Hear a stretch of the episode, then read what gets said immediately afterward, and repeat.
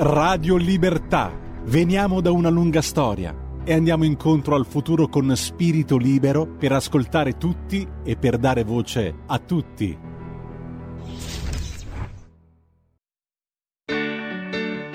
Va ora in onda Taglio Basso, l'economia alla prova dei fatti con Stefano Robiati. Radio Libertà, subito la linea a Stefano Robiati. Ciao, grazie e un buongiorno a tutti gli ascoltatori di Radio Libertà. Siamo tornati in diretta col nostro appuntamento settimanale.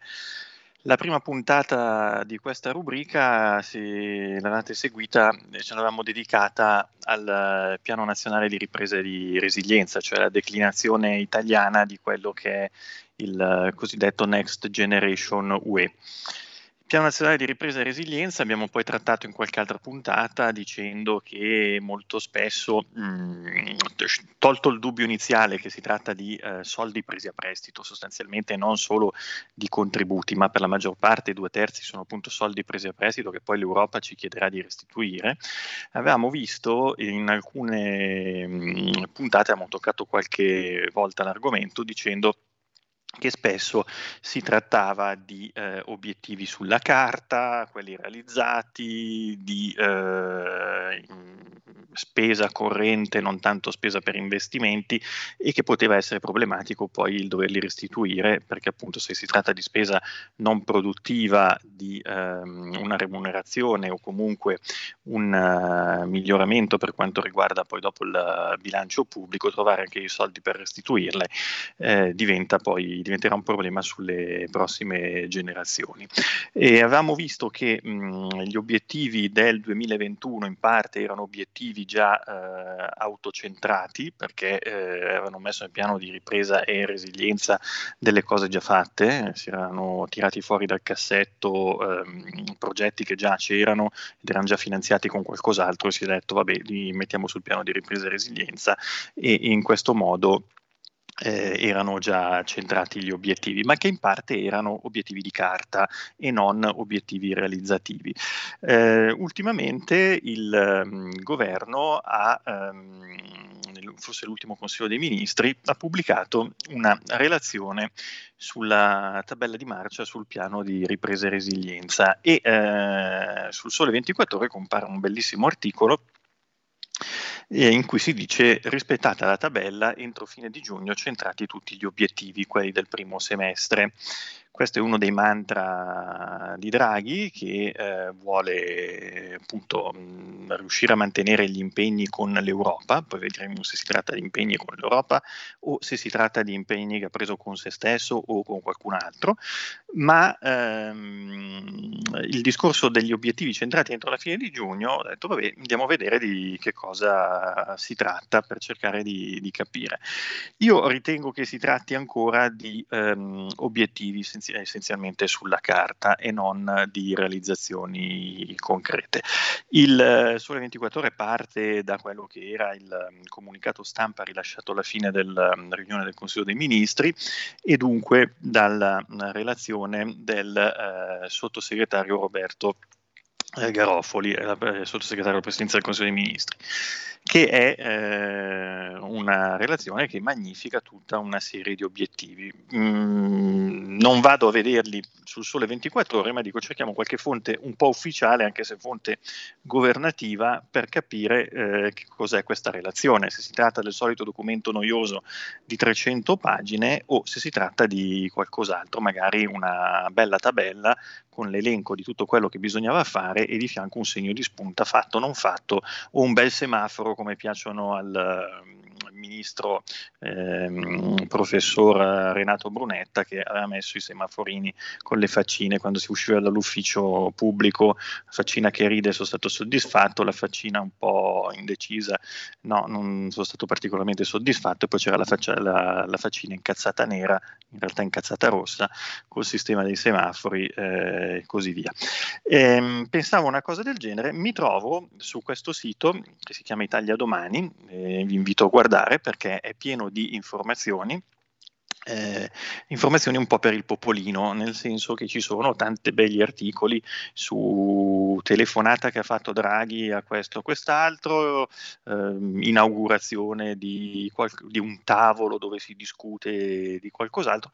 Non sono riuscito, mh, probabilmente per una problematica mia, nel senso che non ci ho dedicato troppa attenzione, dopo aver visto un home page fatta in questo modo, a trovare mh, degli indicatori molto più concreti ho trovato però la relazione mh, mm, che il uh, sottosegretario alla presidenza del Consiglio dei Ministri ha fatto. Mi ha stupito la lunghezza della relazione perché, dicevo appunto, uh, sarà un documento di 200 pagine dove eh, 150 sono aria fritta, eh, 25 pagine sono eh, riferimenti autoreferenziali, come siamo belli, come siamo bravi, come siamo buoni, e poi forse c'è scritto qualcosa di interessante. No, il documento è un documento di 7 eh, pagine tolta la copertina, quindi anche ehm, abbastanza leggibili.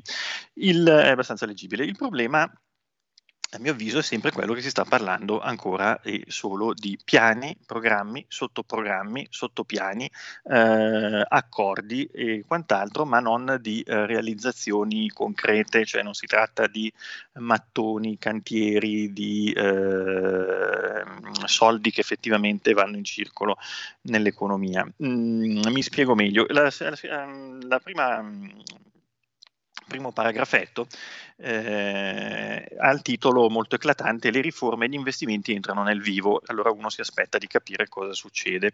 Eh, io qui cito quelli un un po' più negativi, poi ne, ne, citerò anche quelli positivi per una questione di, di equità, di onestà intellettuale, però eh, è divertente vedere che eh, sì, eh, uno degli obiettivi, per citarne alcuni, è intitolata così la, eh, l'incipit di, di questo documento sulla parte eh, delle, appunto, degli investimenti che entrano nel vivo, per citarne alcuni, si si definisce la nuova sanità territoriale. Allora uno pensa alle famose case di comunità, gli ospedali, di cui a cosa stanno facendo, hanno iniziato a costruirli, stanno reclutando personale per...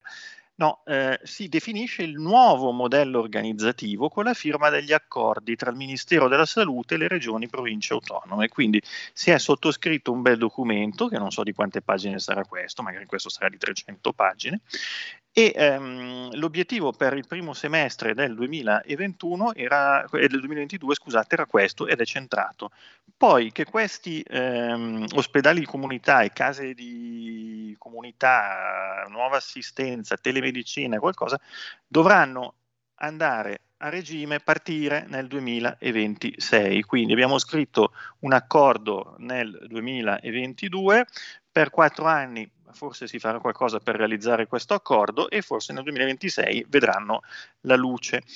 Eh, altro aspetto, riqualificazione e valorizzazione dei territori. Sono stati firmati, anche qui firmati, sei accordi per rafforzare la valorizzazione turistica e culturale di Roma Caput Mundi. Qui cosa c'è? C'è in ballo l'anno giubilare nel, nel 2025, sì, e eh, sono stati firmati degli accordi fra il sindaco di Roma e il, eh, qualche ministero, qualche sottosegretario, accordi i cui contenuti mh, mm, sono più o meno noti, qui si parla di, eh, hanno anche qua dei nomi che sono interessantissimi, dalla Roma pagana alla Roma cristiana, cammini giubilari, la città condivisa, mitingoli verde, Roma 4.0, che 4.0 è un po' come il prezzemolo, va bene su tutto, uh, fra un po' speriamo di passare alla generazione successiva al 6.0, tanto per, a mano tesa, altro progetto, e ehm, altri per il patrimonio culturale di Roma e così via. Cosa siano i contenuti, al di là dei nomi, magari sono dei contenuti interessantissimi, ma non è dato eh, al momento saperlo. Altra mh, mm, questione interessantissima, si magnifica la uh, riforma del codice degli appalti. Allora qua ve lo dice uno che ehm, si definisce um, operatore del settore perché lo maneggio eh, non per appalti incredibili, però anche per acquisti tutti i giorni, il codice degli appalti. Allora si era partiti ehm, con un codice degli appalti qualche anno fa che era la eh, trasposizione della legge Merloni un po' semplificata per andare dietro le nuove direttive dell'Unione Europea. La legge Merloni è una cosa che è data dagli anni 90, per intenderci. Ecco Stefano, scusa, abbiamo un'ascoltatrice per te. Grazie, prego. Buongiorno. Buongiorno signor Stefano, Lisetta. Buongiorno Allora, io però volevo parlare che perché secondo me sono, sta- sono state fatte le trappole della globalizzazione. Se posso cambiare un po' argomento, mi piace. E allora, secondo me, eh, il capitalismo ha fatto soldi a palate con l'apertura dei mercati, i lavoratori purtroppo no, signor Stefano. Anche la stessa sinistra, sempre secondo me, è stata tratta in inganno, pensando che il mm, consumo di massa di prodotti a basso costo in Cina avrebbe accresciuto il tenore di vita dei lavoratori. Ha completamente sottovalutato l'altra faccia della medaglia di questo effimero benessere, e cioè gli effetti del trasferimento all'estero di milioni di posti di lavoro. Anziché esportare i diritti nei paesi che non li avevano, abbiamo importato povertà e precarietà. Tutto qua, la salute e buona giornata. Grazie. Adesso dal suo spunto poi le, le, dico una cosa. Chiedo scusa, ho bisogno di un'assistenza casalinga. Eh, mi passi quel libro, per favore. Eh, allora, eh, lei dice bene eh, sul discorso della globalizzazione che eh, si sono barattati dei beni a basso prezzo con de- delocalizzazioni delle filiere produttive e si sono persi i eh, diritti. Ho letto di recente un uh, libro che adesso non ho sotto mano, ma il titolo è Dimmi da lì cosa vedi ed è um, un uh, libro di, um, dello scrittore, adesso chiedo scusa ma non mi viene in mente il, il, nome dell'autore. Comunque, se qualcuno ha visto la serie televisiva Diavoli eh, su Sky, mh, mm, che parla di alta finanza e quant'altro, comunque lo stesso autore ha scritto un libro di recente che è un misto fra un romanzo e un saggio. Eh, il titolo dovrebbe essere appunto Dimmi tu da lì cosa vedi e eh, tira in ballo una figura chiave dell'economia italiana che si chiama eh, Federico Caffè.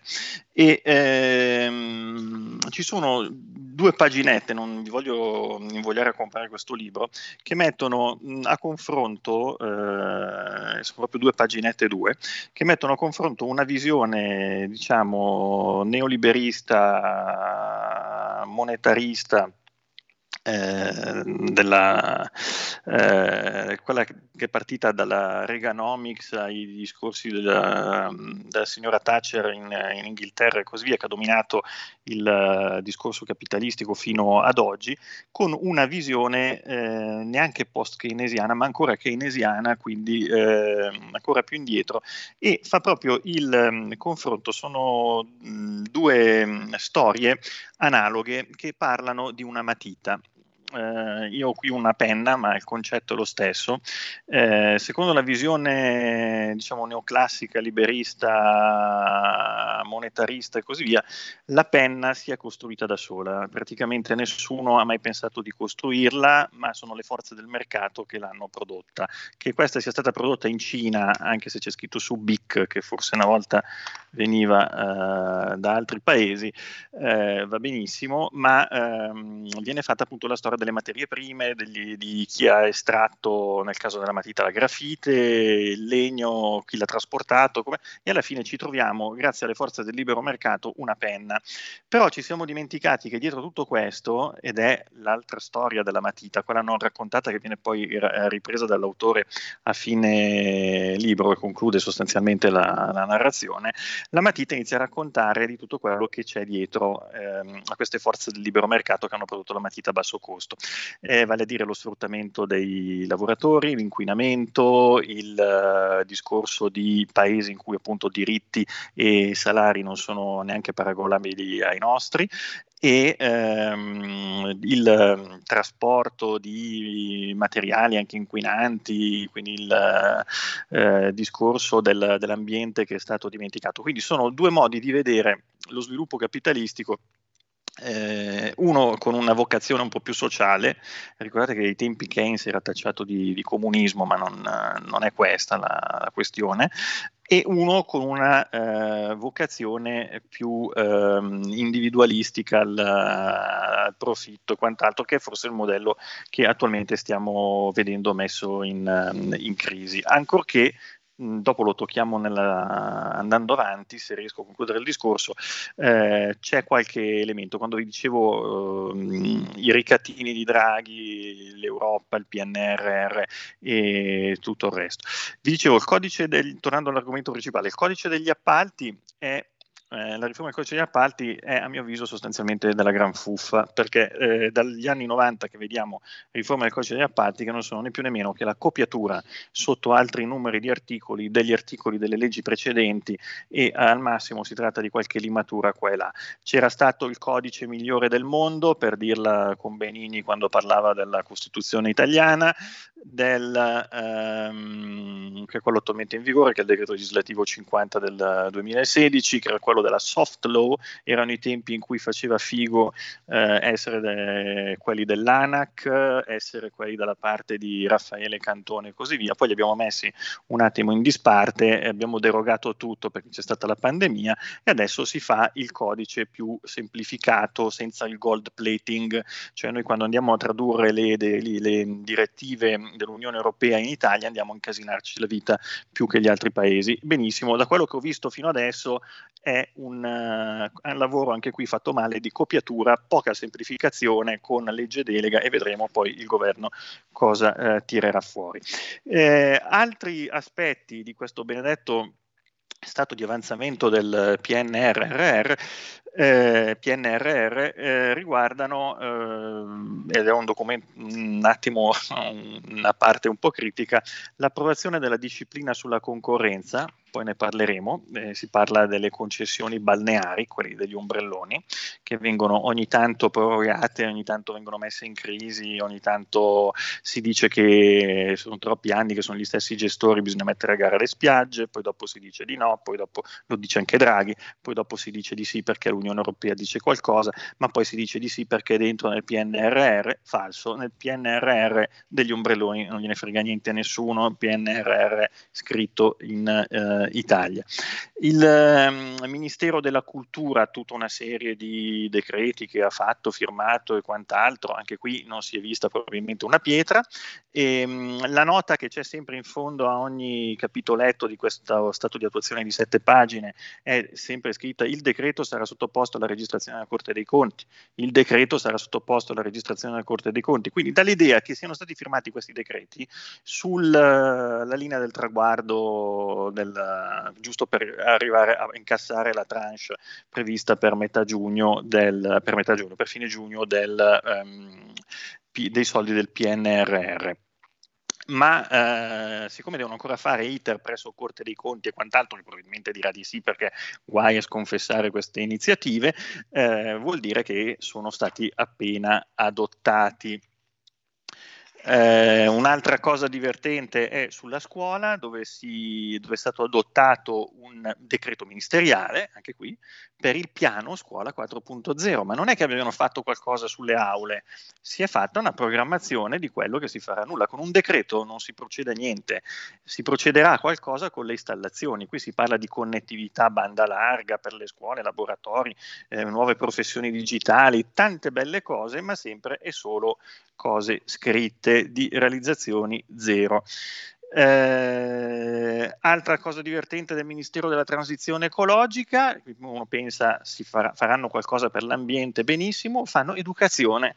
Eh, è stato emanato un bando per realizzare una piattaforma per la cultura, cioè un sito web che non, magari sarà collegato col link a questo Italia Domani dove si danno i risultati del PNRR, un eh, sito web per andare a eh, dire eh, per diffondere la cultura e la consapevolezza sui temi e le sfide ambientali, ma qui ci bastava Greta. Non la paghiamo neanche, non c'è bisogno di metterli una uh, piattaforma dove ci si dica che far bene all'ambiente vuol dire far bene alle nuove generazioni e che probabilmente se chiudo il rubinetto dell'acqua non gocciola, probabilmente il risparmio dell'acqua e così via. Veramente siamo al uh, ridicolo. Eh, la cosa, vi dicevo, sul, che forse sta andando, perché lì si tratta di eh, business e di milioni di euro che girano, è il discorso del eh, fatto che nel mese di giugno si procederà quindi mh, mm, si procederà, dobbiamo ancora vederlo, giugno non è ancora iniziato, si procederà, vediamo, all'aggiudicazione degli ultimi appalti per la banda ultralarga e per il 5G, eh, quindi qui eh, effettivamente si tratta di qualcosa che sta andando avanti. Banda ultralarga, spero che non sia solo l'operatore FiberCop e Team che operino, perché qui davanti a casa mia hanno tirato le linee, hanno spaccato l'asfalto e tutto e l'hanno rimarginato perché sono tutti con lavori di eh, subappalto asfalto con del calcestruzzo che si sta sgretolando dopo neanche 15 giorni che l'ha messo giù. Grazie anche a, a questi operatori che lavorano poi a strozzo con i subappaltatori che quindi dopo mettono giù eh, del materiale eh, inadatto. Quindi molto spesso, mm, da quello che si capisce, è che il signor Draghi eh, sta utilizzando il discorso ce lo chiede l'Europa, o il discorso PNRR, per far passare delle cose che con l'Europa e col PNRR c'entrano come i cavoli a merenda. Eh, un discorso era quello della riforma del catasto, che fortunatamente grazie all'azione di alcune forze politiche è andata un po' a farsi benedire, il discorso della revisione degli estimi che adesso dovrebbe rimanere, ma a titolo informativo statistico, non si capisce, quindi avremo due eh, binari paralleli.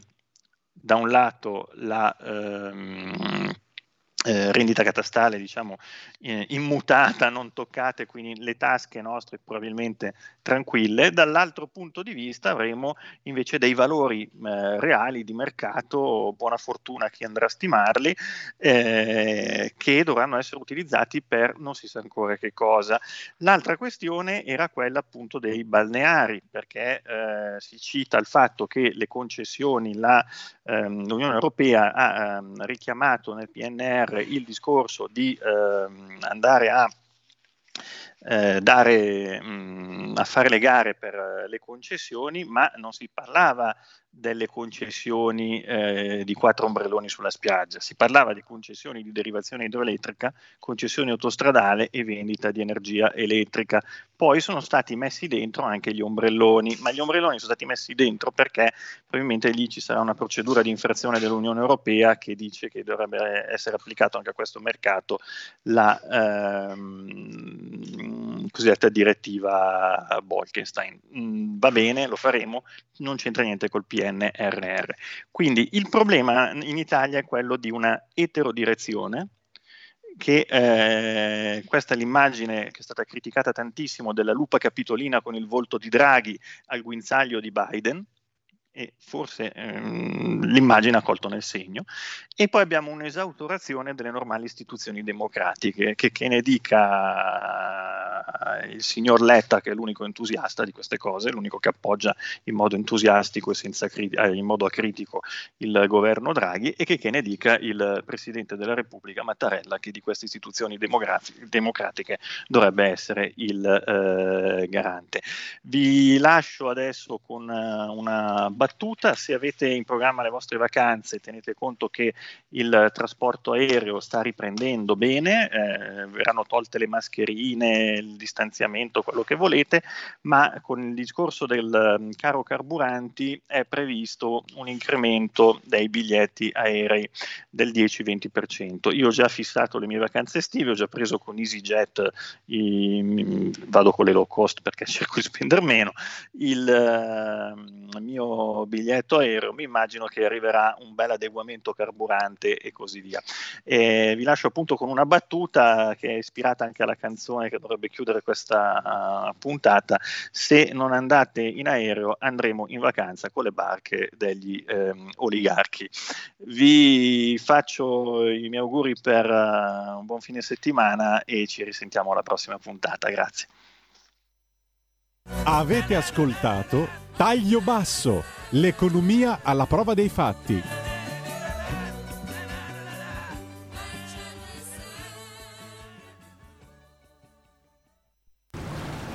Io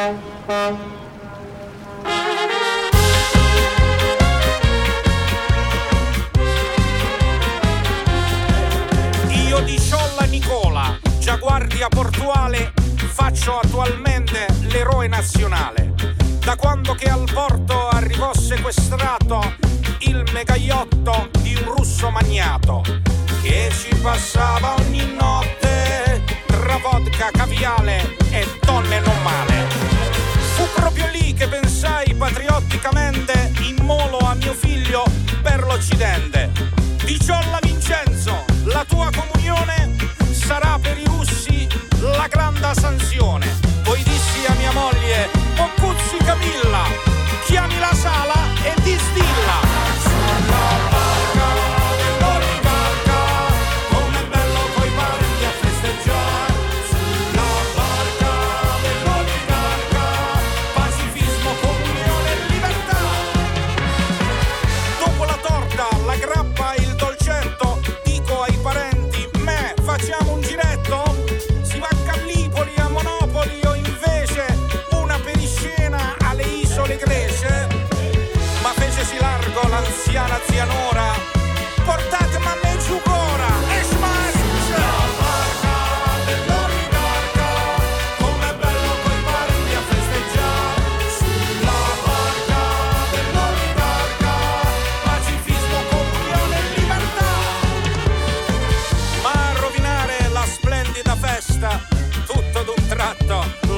Iotto si arresta.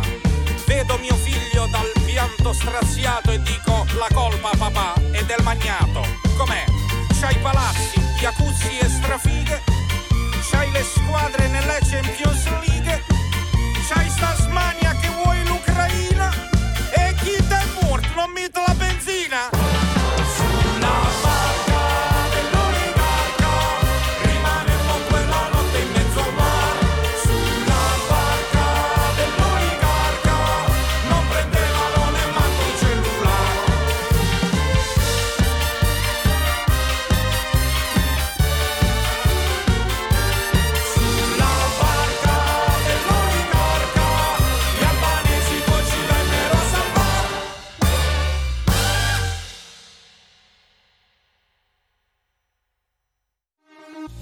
Porta con te ovunque Radio Libertà. Scarica la app per smartphone o tablet dal tuo store o dal sito radiolibertà.net. Cosa aspetti? Da oggi la tua radio È ascoltabile anche con la televisione in digitale. Sul telecomando della televisione digitale o del tuo ricevitore digitale puoi scegliere se vedere la TV o ascoltare la radio. Risintonizza i canali radio e troverai anche Radio Libertà, canale 252. la tua radio.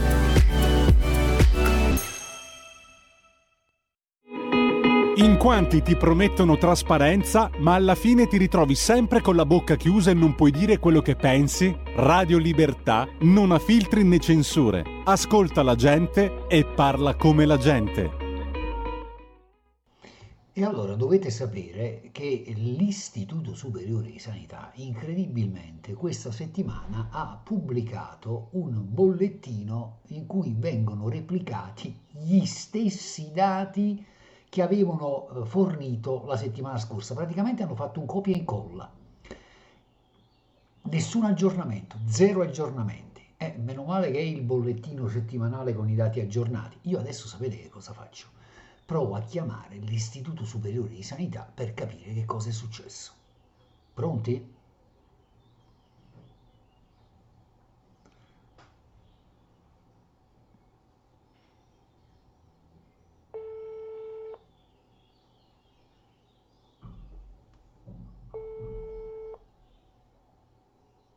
Sanità?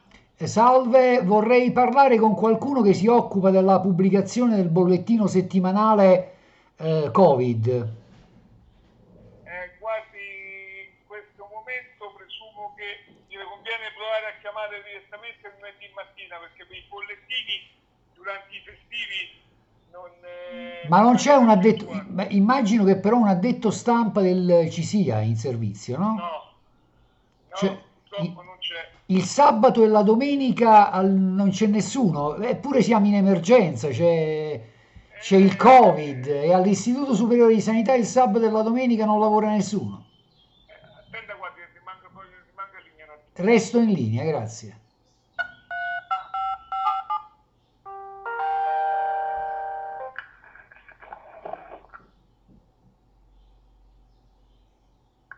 Pronto?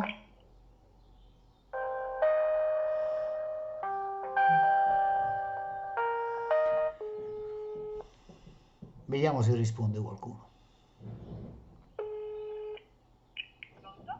Eh, Istituto Superiore di Sanità? Buongiorno Maurizio Bolognetti, sono un giornalista, chiamo dalla Basilicata, sono un collaboratore anche di Radio Libertà. Senta, io ho notato una cosa piuttosto singolare. Ho scaricato il bollettino settimanale. No, che- guardi, questo è un laboratorio, non mi hanno, mi hanno passato un laboratorio. Quindi non è, non è vero che il sabato e la domenica non lavora nessuno all'Istituto Superiore No, di no, Sanità. lavoriamo, lavoriamo. C'è gente che lavora all'Istituto Superiore di Sanità. Quelli che non lavorano sono quelli che dovrebbero fornire informazioni sui dati che l'ISS fornisce. Ma lei lo sa che, lei lo sa che cosa è successo? No, lei lo sa, ma no, ma giusto per curiosità tra me e lei, lei lo sa che cosa hanno fatto? Questa settimana hanno pubblicato il bollettino settimanale sul Covid con gli stessi dati che avevano fornito la settimana precedente. Cioè praticamente hanno fatto un copia e incolla. Fantastico, no? no, io lo so dire, se vuole deve telefonare. E glielo so dire io perché li, li- li- li sto guardando tutti e due, quello di questa settimana e quello della settimana scorsa, e posso garantirle che sono gli stessi dati. Praticamente in una settimana non è successo niente. E si vede che non c'hanno novità, che le devo dire. E no, le novità ci sarebbero, anche perché tutti i giorni veniamo bombardati dalle novità, quindi ci sarebbero le novità. Evidentemente non sono state acquisite dall'Istituto Superiore di Sanità. Vabbè, ma tanto se ho capito bene potrò avere lumi, potrò avere lumi solo lunedì. Viva i tecnici di laboratorio! Io le auguro buon lavoro perché Grazie. le auguro un fantastico fine settimana e io proverò a chiamare lunedì a questo punto. Eh sì, deve chiamare quando c'è l'ufficio stampa aperto. Intanto però mi diverto un po' a segnalarglielo sugli spazi social che hanno pubblicato lo stesso bollettino della settimana scorsa, va bene? Va bene, arrivederci. Grazie a lei, salve, salve.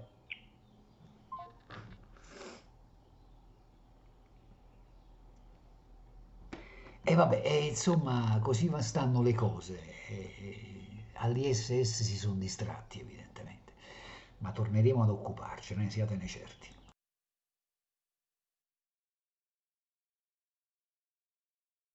Un nuovo modo per sostenere la tua radio. Visita radiolibertà.net. Ti basta un clic e potrai versare il tuo contributo volontario direttamente online. Potrai donare con ogni tipo di carta di credito, anche prepagata. Ti aspettiamo online. Su radiolibertà.net. Sostieni la tua radio con il tuo contributo volontario. Radio Libertà. La tua radio. Diamo voce alla nostra gente.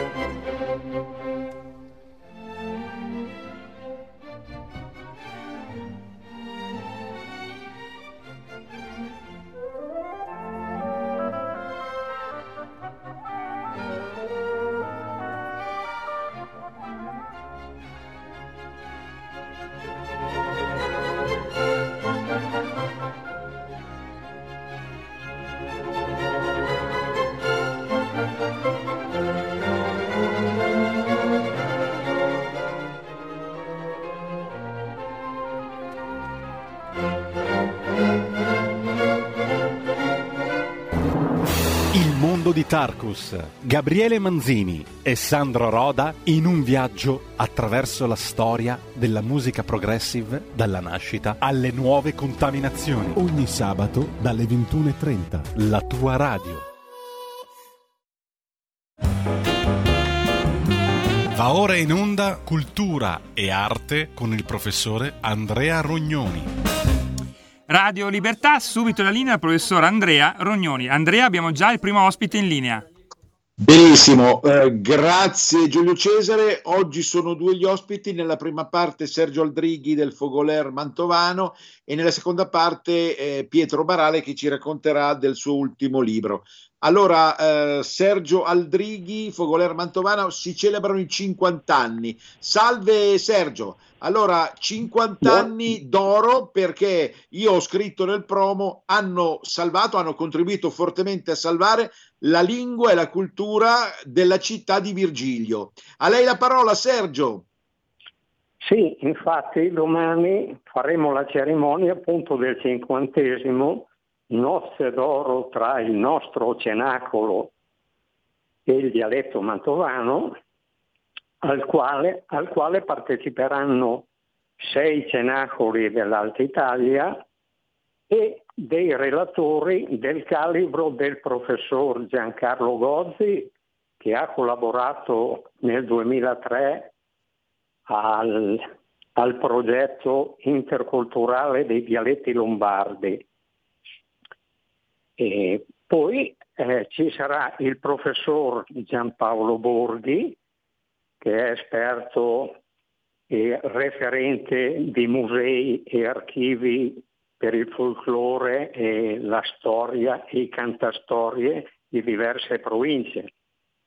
Poi ci sarà il professor eh, Elio Fox di Trento, esperto di dialetti e anche di minoranze linguistiche. E la ciliegina sulla torta sarà che avremo il presidente dell'Associazione Nazionale Poeti e Scrittori Dialettali, che è il professor Mimmo Staltari. A coronare eh, questa cerimonia c'è la pubblicazione che abbiamo eh, voluto eh, pubblicare per eh, diciamo, inserire tutti i 125 poeti che hanno fatto parte o fanno parte tuttora del Fogoler, mettendo una poesia a testa con tanta di traduzione. Questo qui appunto per eh, ringraziare anche i fondatori che nel 72 erano in tre, si sono messi eh, assieme con l'intenzione di studiare e divulgare il dialetto e anche conservarlo più che altro. Quindi c'è fermento e speriamo anche di andare avanti perché appunto noi per la fiducia che abbiamo abbiamo appena rinnovato il consiglio direttivo per un altro triennio e quindi eh, diciamo la considero una tappa ma non certo un traguardo per il nostro dialetto mantovano. Certamente, ecco, lei prima citava Gozzi che ha collaborato anche alla nostra prima opera eh, scritta del Centro regionale delle culture lombarde, appunto parlando di Mantova e della sua bellissima lingua. Noi le chiamiamo lingue, ecco, non per uh, retorica, certo, ma certo, perché ma hanno una dignità, un'autonomia. Ecco, tutte le lingue lombarde. Ecco, Gozzi aveva collaborato appunto a quella che era la, la prima impresa, che era quella del lessico. Eh, del lessico lombardo per, per la, compa- la, comparazione sì. dei dialetti provinciali diciamo certo, del 2003 se non sbaglio Assolutamente. Eh, tra l'altro, come eh, direttore io del, del Centro delle Regionali delle Culture Lombarde, fortemente voluto dalla Regione Lombardia una ventina d'anni fa, eh, vi dico appunto che eh, Mantova, mh, dal mio punto di vista, è orgogliosamente lombarda perché insomma qualcuno, naturalmente qui non voglio dare eh, stura alle polemiche, però qualcuno insomma la considera un po' eh, come dire caratterizzata da alcuni elementi emiliani o veneti, ma noi consideriamo Mantova assieme a Brescia, Cremona, tutte le altre città dell'est della, della, regione autenticamente lombarda. Anzi, a dire la verità, poi le ridò la parola, a dire la verità c'era il professor Beretta che è morto da qualche anno, il famoso professor Beretta che considerava addirittura che il milanese avesse avuto delle origini anche nell'idioma mantovano, ma poi qui naturalmente c'è da discutere troppo. Eh, allora, certo. 50 anni meravigliosi. Ecco, lei che cosa, che cosa ricorda di questi 50 anni? Cioè, quali sono stati magari degli altri elementi forti? Voi so che vi radunate sempre, avete feste dal punto di vista ludico, ma soprattutto tanto impegno per salvare il dialetto. Prego, prego sì, lei la parola. Praticamente noi diciamo che nel corso degli anni con questa che abbiamo adesso appena pubblicato, questa è la nostra trentesima pubblicazione. Diciamo che eh, le cose principali che sono state fatte è stata nel 79 la prima eh, tipo grammatica Scriver e Lesar in dialetto mantovan che praticamente era una guida per poter affrontare la lettura del dialetto mantovano con di quelle vocali, specialmente la, la U che sono particolari, e anche per insegnare a chi si approcciava a scrivere qualcosa una inquadratura per poter scrivere e rimandare i posteri. Un'altra opera considerevole l'abbiamo fatta nel periodo della pandemia, perché eravamo fermi tutti in casa e allora grazie a un'idea di Weiner Massa abbiamo lanciato un progetto intitolato 20 righe per il mio dialetto, mettendo a disposizione una pagina ciascuno, ecco perché 20 righe.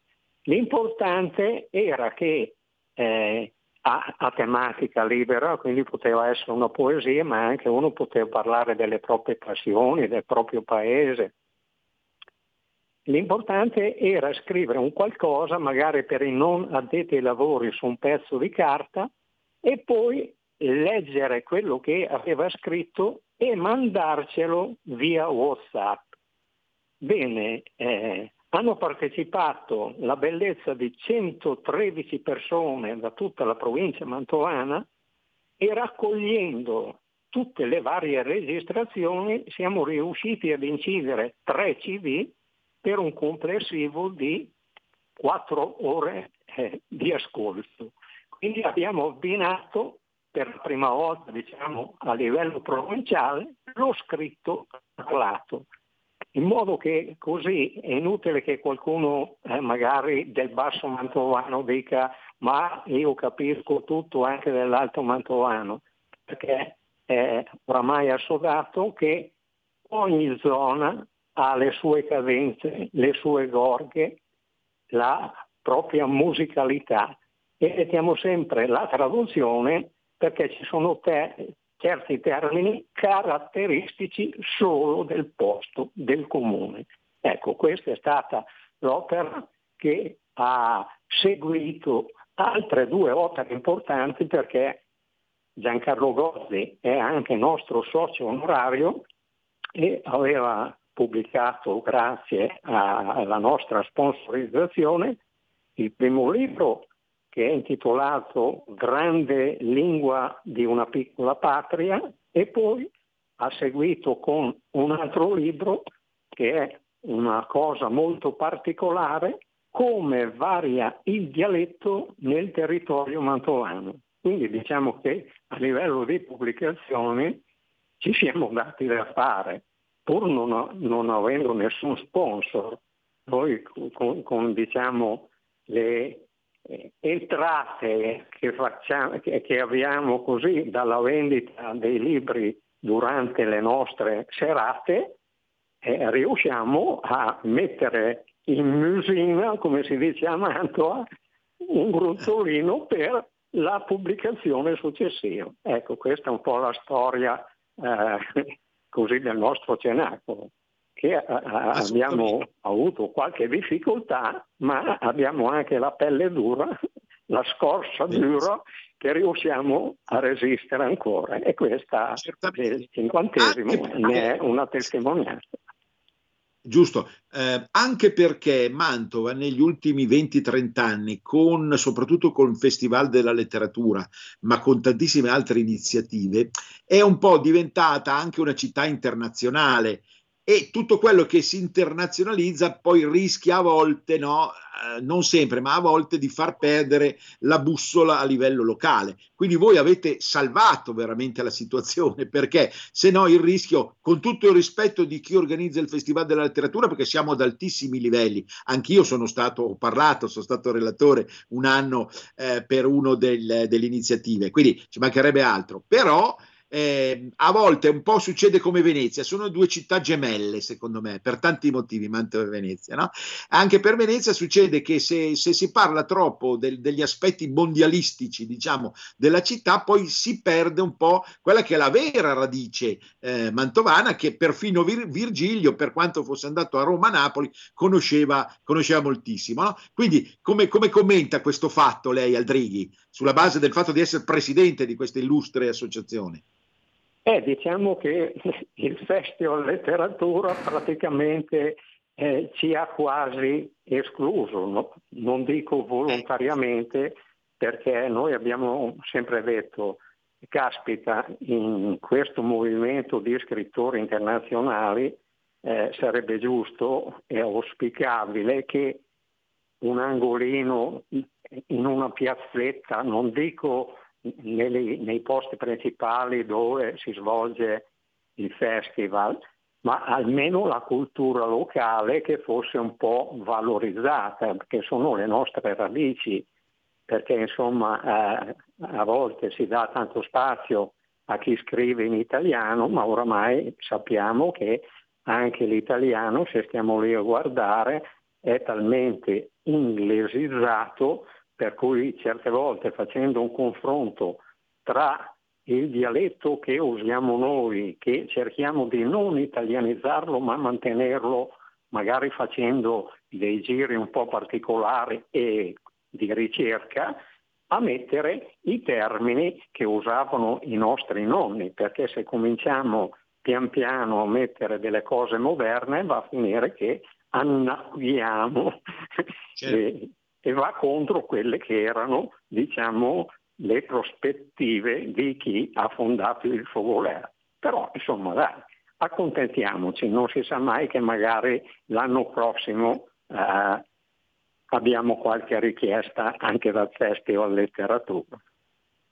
Perfetto, allora grazie infinite, in bocca al lupo per domani, sono sicuro che sarà un successone eh, con tantissima gente che segue appunto quelle relazioni, quegli, quegli, interventi che lei ci ha enunciato, che sono tutti di personaggi illustri per il mondo che anch'io frequento eh, dal punto di vista delle tradizioni popolari, dell'antropologia, dei dialetti, delle culture locali e che si ecco, dovrebbe conoscere sì. sempre meglio, ecco, in barba proprio al fatto magari che in televisione altrove siamo bombardati da notizie che arrivano dappertutto meno che dai nostre, dai nostri nostre città. Grazie al Drighi e in bocca al lupo un grande abbraccio per domani. Viva il Fogoler, il focolare che ha saputo mantenere Gra- vive le tradizioni di una delle... E grazie a Radio Libertà, buona giornata. Grazie a lei. Viva Mantova e risorga Mantova.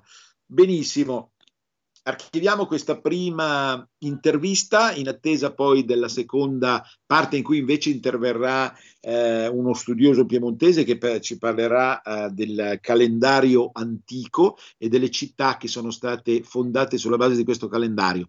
Altro argomento comunque estremamente intrigante.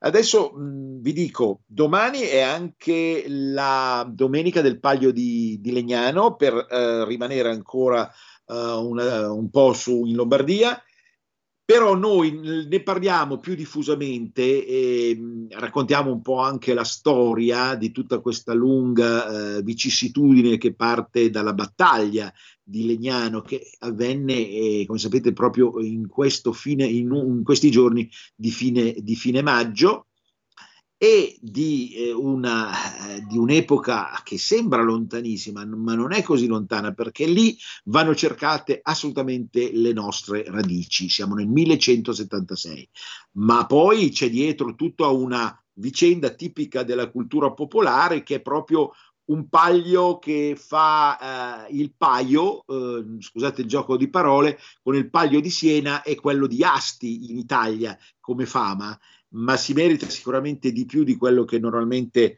eh, appunto l'attenzione dei media eh, lo, lo, considerano. Quindi vi rinvio poi a lunedì anche per un bilancio di quello che eh, io sono stato spettatore alcune volte eh, della, del Paglio, è veramente un clima entusiasmante, tra l'altro eh, tenendo conto proprio della divisione, che non è mai una divisione, ma una grande alleanza in fondo fra i quartieri meravigliosi della, della città di, eh, di Legnano.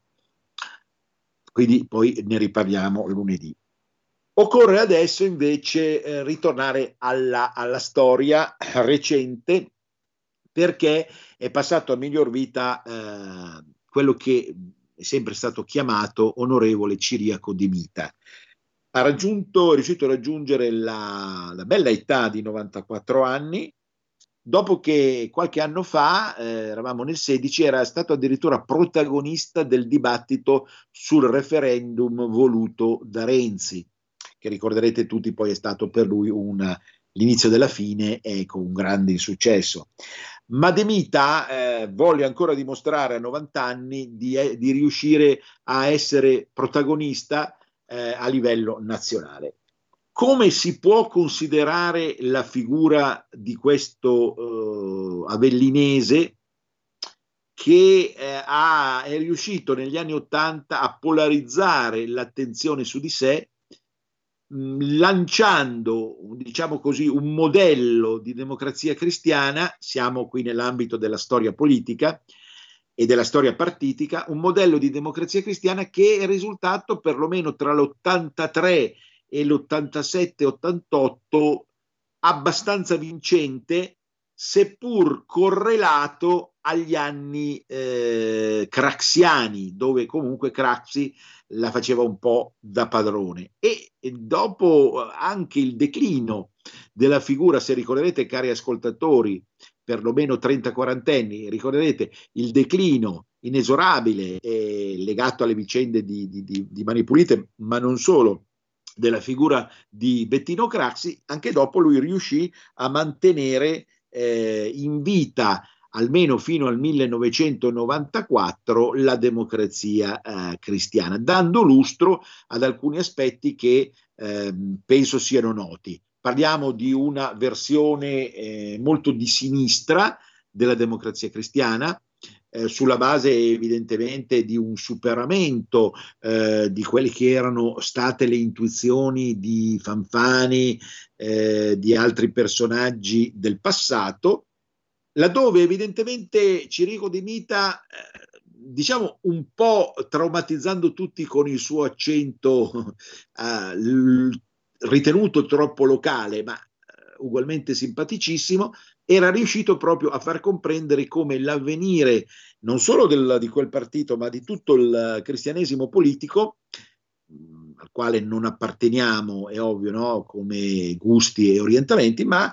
dal suo punto di vista eh, fosse legato proprio alla necessità di addentrarsi in, una, in, un mondo, quello della sinistra, fatto evidentemente dal suo punto di vista di solidarietà, di difesa dei diritti dei lavoratori e di altri, e di altri elementi che lui aveva acquisito anche frequentando l'Università Cattolica di Milano e poi anche attraverso tutta una serie di impegni, gusti, orientamenti, eh, come quelli in, uh, in aiuto al terremoto dell'80 dove appunto poi lui era riuscito in qualche modo a, a farsi un'immagine di garante dei diritti dei, dei terremotati che poi erano appunto uh, proprio i, gli abitanti della sua, sua zona campana. Eh, poi da allora De Mita con la fine della democrazia cristiana ovviamente è uscito di scena ma non troppo perché è riuscito in qualche modo ancora, mi sembra, a coordinare, a pilotare, eh, diciamo a dare una, un retroscena ma comunque ancora convincente ad alcuni personaggi che si sono mossi anche all'interno di partiti, e non esistendo più la democrazia cristiana, all'interno di partiti che poi vie più si sono appalesati. Parliamo della Margherita, parliamo del Partito Popolare Italiano, laddove evidentemente non bastavano figure eh, che ora addirittura vengono riproposte, sono state riproposte per la Presidenza della Repubblica, tipo Rosi Bindi, eccetera, eccetera. Eh, proprio perché l'esperienza, la lungimiranza, l'accortezza di De Mita, ma non è ovviamente eh, una forma di apologia, eh, soprattutto per la distanza che ci vede eh, chiaramente pronti a mantenere per sempre rispetto alle sue idee, però dobbiamo riconoscere, e questo l'ha riconosciuta, l'ha, è stato riconosciuto anche da alcuni commentatori eh, del mondo politico, vi cito tra gli altri il professor Martino Mora, che, che avremo poi ospite la prossima volta qui eh, in questa trasmissione, cioè, eh, un ciriaco de Mita in fondo era rispetto ad alcuni rappresentanti del mondo cattolico, eh, politico cattolico eh, o di altri rappresentanti politici del mondo attuale era un bijou, no? perché ancora aveva una certa professionalità, una certa cultura, una certa conoscenza della materia sia metapolitica che politico-tecnica, no? che purtroppo col tempo sono, si sono evaporate eh, definitivamente, specialmente, ogni riferimento è puramente casuale, nella sua regione campana.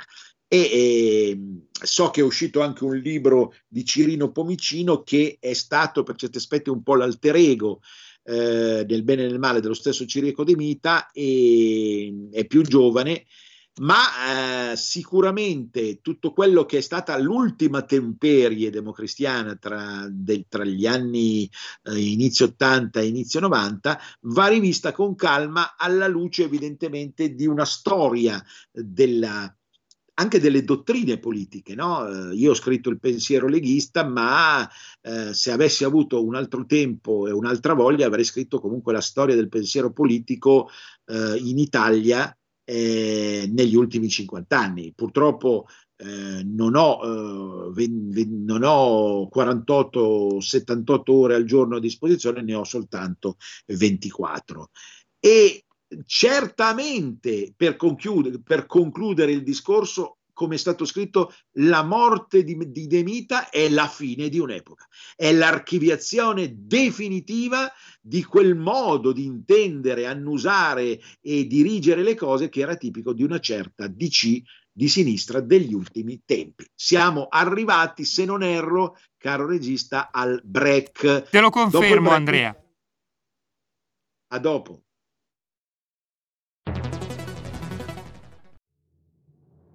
Abbiamo deciso nuove assunzioni e tutele legali per le forze dell'ordine. Abbiamo destinato 27 milioni al fondo per l'autismo. Sono le risposte concrete ai problemi degli italiani. Scrivi il codice D43 nella dichiarazione dei redditi. Dona il 2 per 1000 alla Lega. Non ti costa nulla, ma per noi vale molto. Il tuo sostegno vale 2 per 1000. Messaggio autogestito Lega per Salvini Premier. Un nuovo modo per sostenere la tua radio. Visita radiolibertà.net. Ti basta un clic e potrai versare il tuo contributo volontario direttamente online. Potrai donare con ogni tipo di carta di credito, anche prepagata. Ti aspettiamo online su radiolibertà.net. Sostieni la tua radio con il tuo contributo volontario. Radio Libertà. La tua radio. Diamo voce alla nostra gente. La radio è sempre di più ovunque. Io la radio la ascolto in auto con tutti i nuovi programmi, perché ho la radio DAB. E tu? Io al lavoro ascolto la radio dal mio computer. E tu? Io a casa l'ascolto dalla mia TV. E tu? Io l'ascolto dal mio telefonino, con Radio Player, l'app delle radio italiane. E tu? Io la radio l'ascolto con lo smart speaker.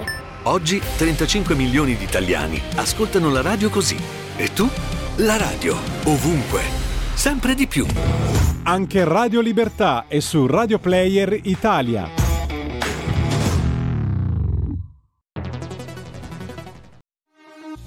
Porta con te ovunque Radio Libertà Scarica la app per smartphone o tablet dal tuo store o dal sito radiolibertà.net. Cosa aspetti? Radio Libertà, eccoci alla seconda parte del programma eh, condotto e ideato dal professor Andrea Rognoni. Andrea, a te la parola, siamo già collegati con il nostro secondo ospite.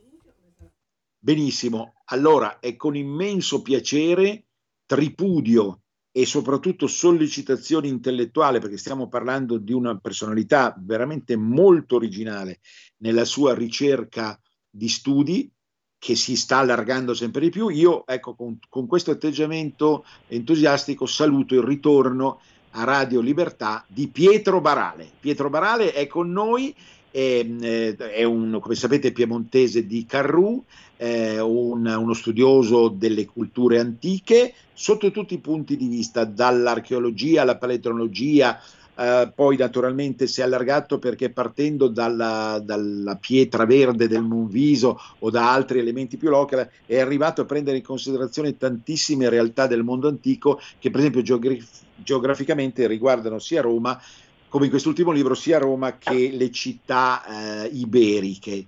Allora Pietro, uh, qui abbiamo, io ho sotto gli occhi una delizia che si intitola L'anello di Romolo e le città volute dagli dei. Se il regista, tra l'altro, può far passare una, un attimo il promo perché è appunto riportata la copertina, sottotitolo La concezione del tempo e le sue forme celebrative emerse tra l'urbe e i confini dell'impero. Allora, Pietro Barale, eh, grandissimo studioso sia per l'acume che la buona volontà, perché queste, questi libri, che sono tra l'altro eh, pieni di quasi 300 pagine, richiedono fatica, costanza, applicazione. A te la parola, Pietro. Allora, buongiorno Andrea. Io ti ringrazio, ringrazio e poi saluto soprattutto i tuoi telespettat- eh, radioascoltatori e, e, ti ringrazio sempre per la tua generosità diciamo, di, di, di, e, consi- e, alta considerazione che hai sempre nei miei confronti. Comunque, come ti ho già eh, ripetuto parecchie volte, io sono semplicemente un semplice curioso.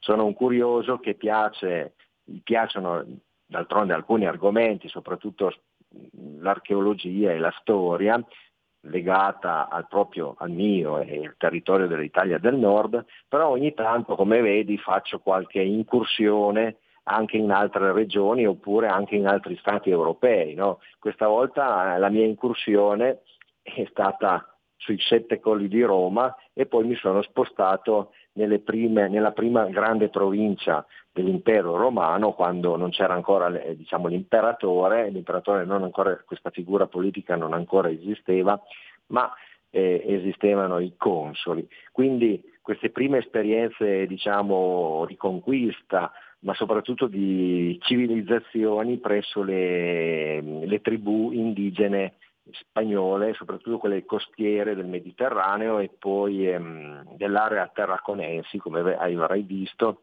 la prima città che sì. ho citato è proprio Tarraco- Tarragona. Sì. E questa è un po' diciamo, l'impostazione di queste mie diciamo, uh, visioni storiche sul, sull'Europa, sull'antica Europa. E, mh, volevo dirti questo, allora l'anello di Romolo, perché l'ho chiamato l'anello? Come vedrai dalla, e vedrete anche dalla copertina si, si dovrebbe almeno comprendere abbastanza facilmente perché mi sono ispirato a un antico, diciamo un personaggio, a un semi, una semidivinità diciamo più recente rispetto ai sette colli e ai loro re, no?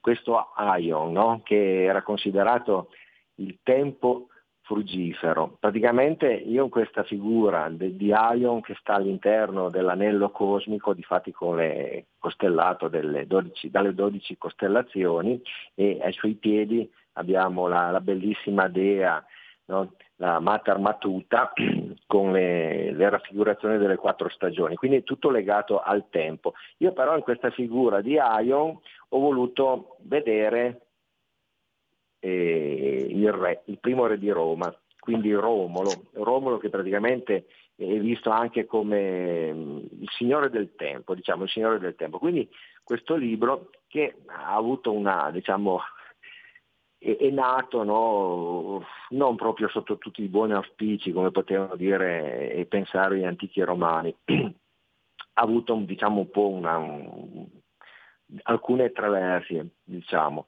E comunque praticamente il Signore del Tempo, Romolo. Romolo, come si sa dalla storia e dalla mitologia, è quello che ha creato, il, ha impostato il primo, eh, diciamo, grande calendario eh, a livello europeo, comunque quello di Celti non viene meno, eh.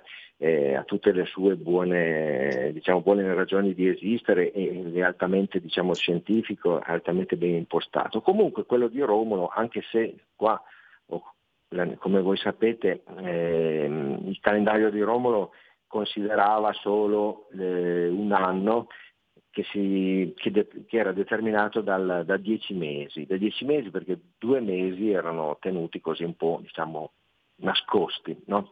ed era un periodo che diciamo, i lavori agricoli erano terminati, quindi era un periodo del riposo anche degli agricoltori.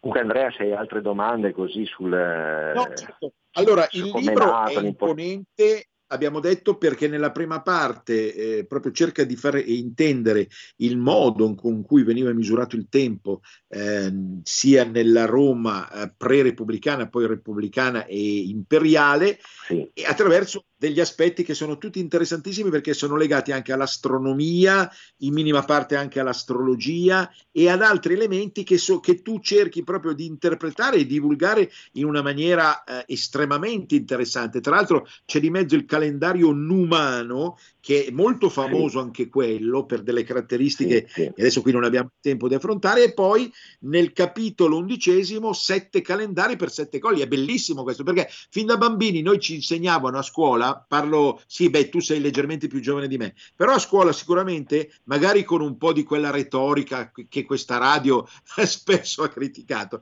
ci insegnavano la bellezza dei sette colli, no? E guai a non ricordarci il nome dei sette colli di Roma, ma addirittura tu spieghi ci sono sette calendari, quindi o sbaglio, un calendario per ogni colle. Spiega, spiegaci questo aspetto per favore. Sì, ecco, diciamo che ehm, proseguendo diciamo, nella stesura di questo, di questo volume, no? mi sono reso conto a un certo punto, a parte che ho avuto anche dei momenti di crisi non indifferenti, diciamo, volevo quasi diciamo, mollare, come si suol dire, l'impresa perché ho detto forse questa volta ho, ho, voluto fare il passo più lungo della mia gamba e non ce la faccio. No? Però poi fortunatamente una mia amica molto cara anche qua, che anche lei abita a Carruno, è sempre stata così a, come un pungolo. No? La sua funzione era quella del pungolo, di spronarmi a concludere e andare avanti, cioè soprattutto andare avanti in questa ricerca, effettivamente lei ci, è riuscita.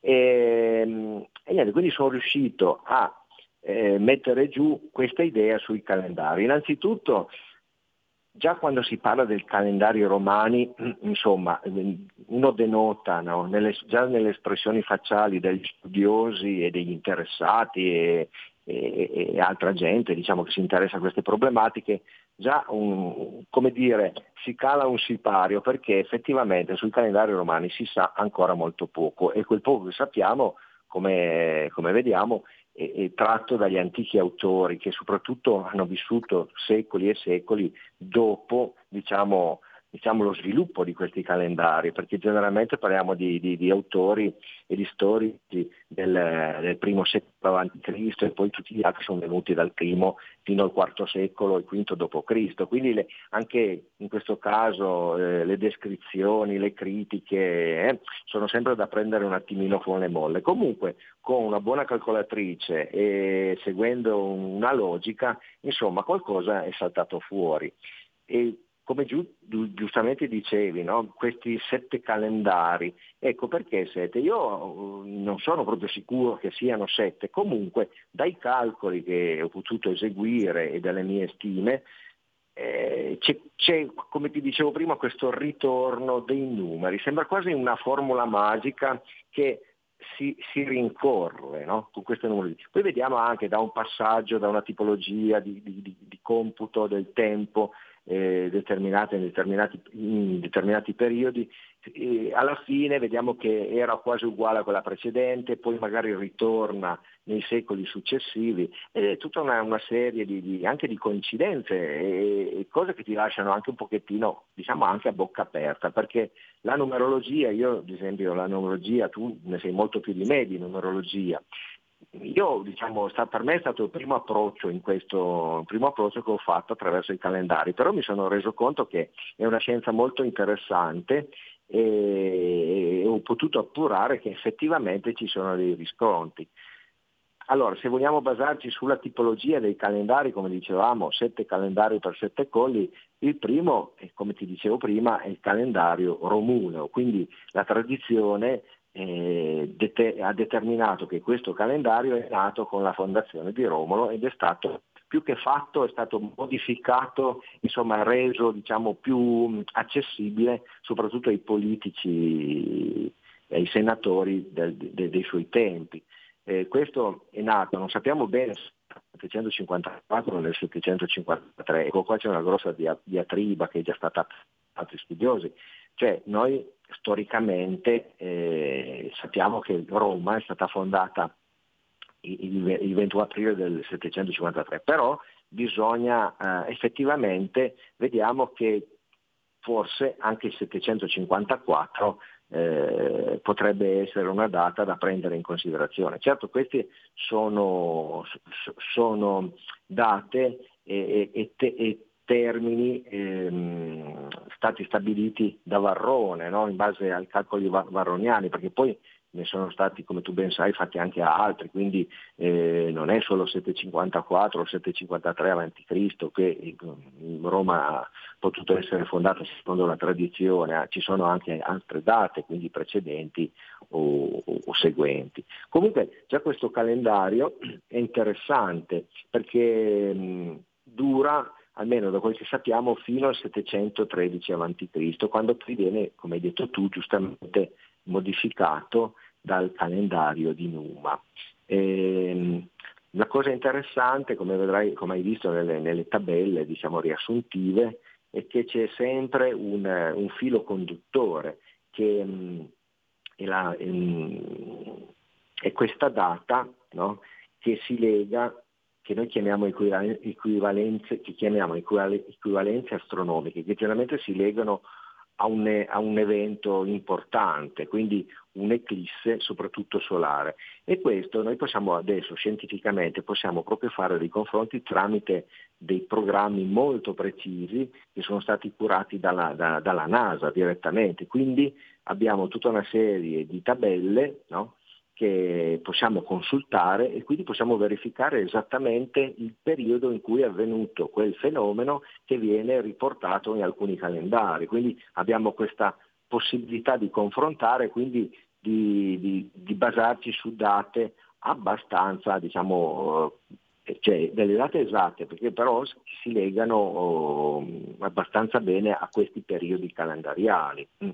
e riusciamo anche a capire i calendari che hanno anticipato, i calendari che hanno eh, ritardato, perché tu sai nella storia romana a un certo punto siamo arrivati, soprattutto nel periodo diciamo, giuliano di Giulio Cesare, che il calendario era, era indietro di tantissimi mesi, cioè di tre mesi addirittura, quindi tu sai che queste cose eh, insomma, hanno determinato proprio questa, questa aura diciamo, un po' di di questa ignoranza che nei tempi è stata legata a, agli antichi romani, nel senso sì, i romani sono molto pratici, si dedicano alla guerra, però nel campo astronomico insomma mh, mm, non ne capiscono molto, quindi si basano sempre sugli studi degli altri, rubano le idee oppure hanno adottato altri calendari giunti da Oriente o dalla, direttamente dalla Grecia, quindi loro hanno fatto poco. Invece in realtà mi sono accorto, e poi anche già altri studiosi, che in realtà ci sono dei, dicevo, dei ritorni di numeri eh, molto interessanti, quindi denotano ad esempio solo Numa, il re Numa, che ha fatto delle, delle modifiche incredibili. Lui di fatti ha aggiunto quei famosi due mesi, gennaio e febbraio, che noi ancora attualmente utilizziamo. Poi nel tempo ovvio che anche i mesi hanno cambiato la, dure, la lunghezza dei giorni, eh, poi in alcuni casi i mesi, soprattutto gennaio e febbraio, venivano spostati o prima di dicembre o dopo di dicembre, insomma, poi bisogna leggere il libro perché e su queste cose è complesso, comunque è abbastanza leggibile, diciamo scorre abbastanza bene, quindi uno si può fare un'idea, tu infatti puoi dirmi già qualcosa avendolo letto, quindi... Assolutamente. Ecco, quando poi si passa alla seconda parte, sì. che si intitola appunto la, Le città volute dagli dei, veramente eh, diventa il nostro cuore, ovviamente in rapporto stretto con la mente e anche con le visite fatte, eh, per esempio, da me a queste città che sono tanto care. Parliamo di Empurias, parliamo di Tarragona, Badalona, Valencia, sì. Alicante. Combinazione sono 5 stelle meravigliose, combinazione è una battuta cretina perché non, non, è mai nulla di, di casuale, sono 5 stelle di quella che io chiamo Catalagna la Catalogna è la Catalogna, ovviamente soprattutto costiera, anche se c'è un retroterra, ma le, le maggiori città sono sulla costa, quindi la Catalogna che va appunto dal confine tra la Francia e la Spagna fino a Tarragona, compresa e la zona di Valencia e Alicante dove si parla, io qui ovviamente so, sono soprattutto linguista ma non solo, eh, parliamo di lingua e cultura, si parla un, un idioma simile al catalano. Ovviamente sono tutte zone che tra l'altro rivendicano varie forme di autonomia, ma oggi non, in questa sede non ci interessa questo aspetto politico, però indubbiamente a me personalmente sono città carissime, stupende, tutta la Spagna mi piace, però quelle che, di cui tu hai fatto una ricerca per come vennero fondate dai, dai romani sono davvero straordinarie. Allora, che cosa, e voglio dire poi con delle mappe, delle, delle carte, delle rappresentazioni che sono quanto mai illuminanti eh, nella seconda parte del libro per capire meglio tutta questa faccenda. Che cosa ci racconti a questo proposito? Pietro. Allora, caro Andrea e cari ascoltatori, e, e diciamo che questa è una problematica molto ampia sulle, sulle, fondazioni delle città romane in terra spagnola, soprattutto in terre che, come ti dicevo prima, corrispondono alla prima espansione coloniale. E, innanzitutto ho avuto molta difficoltà a reperire le, le carte archeologiche perché ho dovuto eh, affrontare una montagna di, di studi, poi ancora, sai, io non, sono, non conosco bene queste lingue, comunque questi studi generalmente sono, sono, pubblicati in lingua spagnola, poi tu sai che in Spagna non si parla solo lo spagnolo, si parla il catalano, quindi ci sono alcuni, alcune lingue che sono, ho dovuto tradurre no? e spero di averle tradotte nel, nella maniera più, più giusta possibile.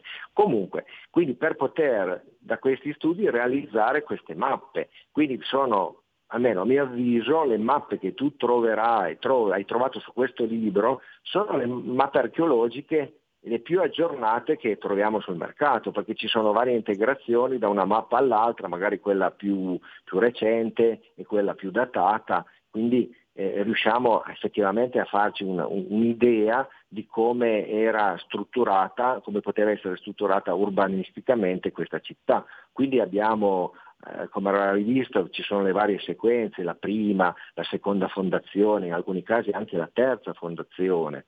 E molto interessante, come dicevi tu, eh, questo panorama delle sette, che poi questo libro compaiono come le sette meraviglie, no? quindi le sette città mirabili volute dagli dei e quindi dai Lares dei Quiriti, quindi dai Lares degli antichi dei romani.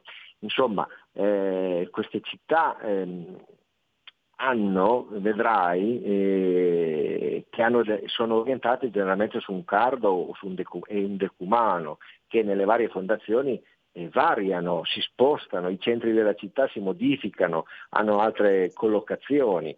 Quindi eh, era semplicemente di verificare se queste, questi orientamenti, quindi dei cardini e dei decumani, eh, avevano a che fare con l'astronomia ed effettivamente sembra che abbiano eh, abbiano a che fare con l'astronomia.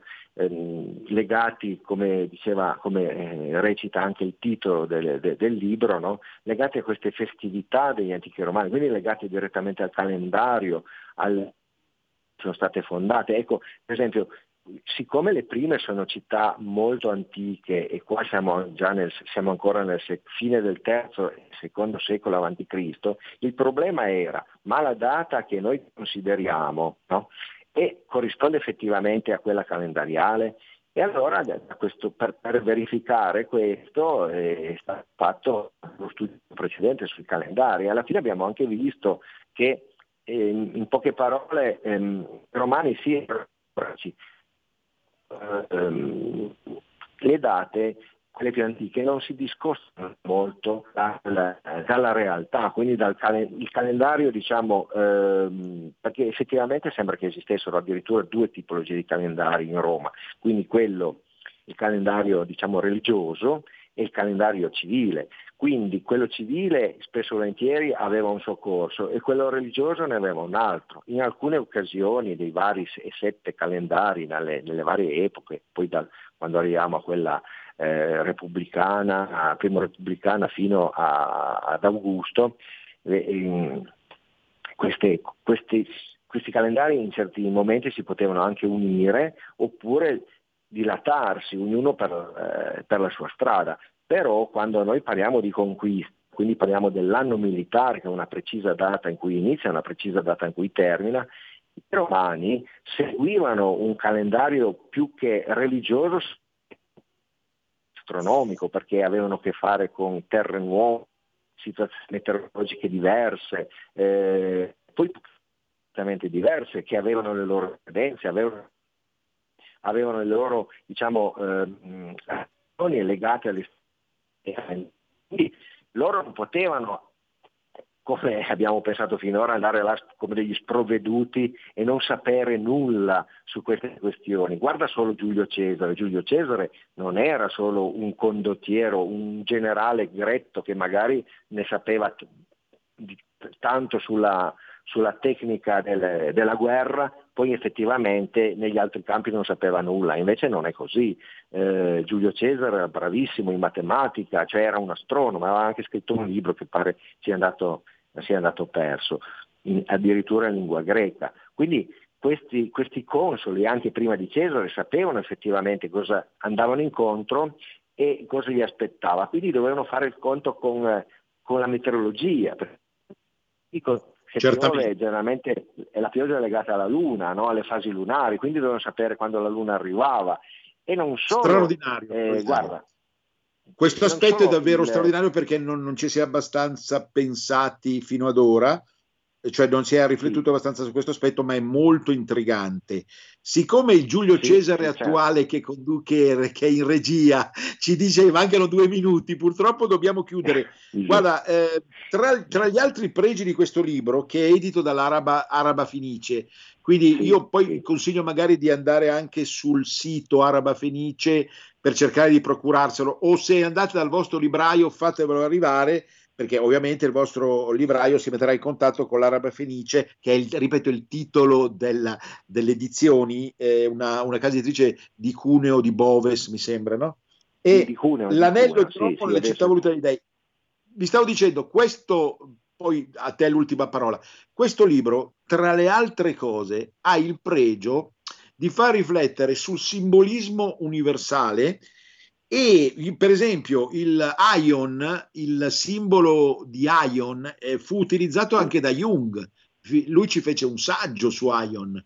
Quindi tutti i massimi studiosi di psicologia, di storia della religione, di antropologia si interessarono a questi argomenti perché erano argomenti che non erano solo tecnici, come poi tu ci fai capire nel libro, ma erano anche proprio di portata ehm, ontologica, cioè di riflessione sul senso e significato del mondo attraverso il tempo, il sovrano, eh, l'antico il Cronos, tempo, poi sì. diventato Saturno per i romani. A te la parola finale, siamo davvero in chiusura, Pietro.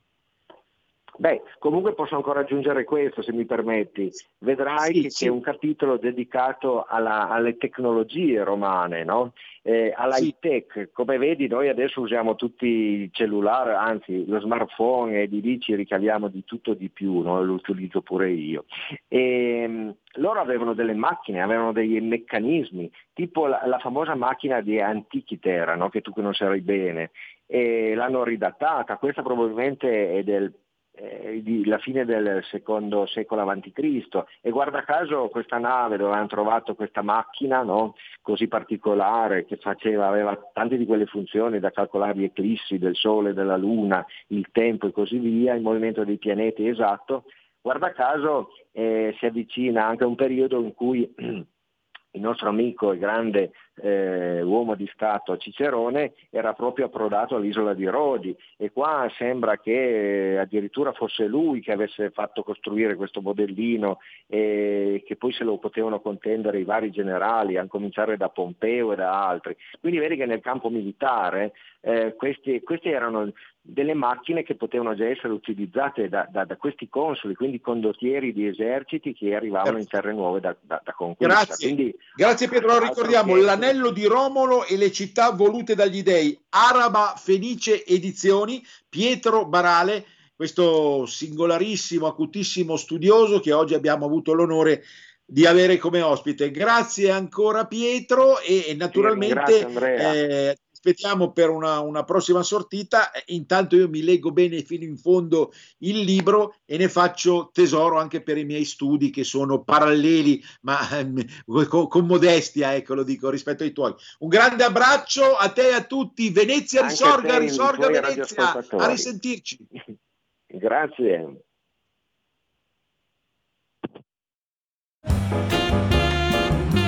Avete ascoltato Cultura e Arte con il professore Andrea Rognoni.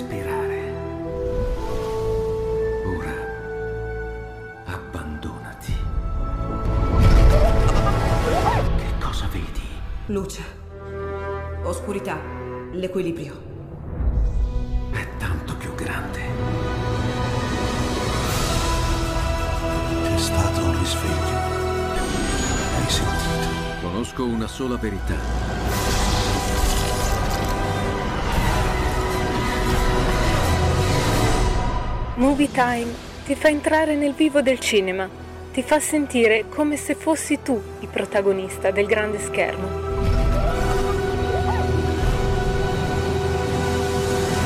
Ogni sabato dalle ore 16.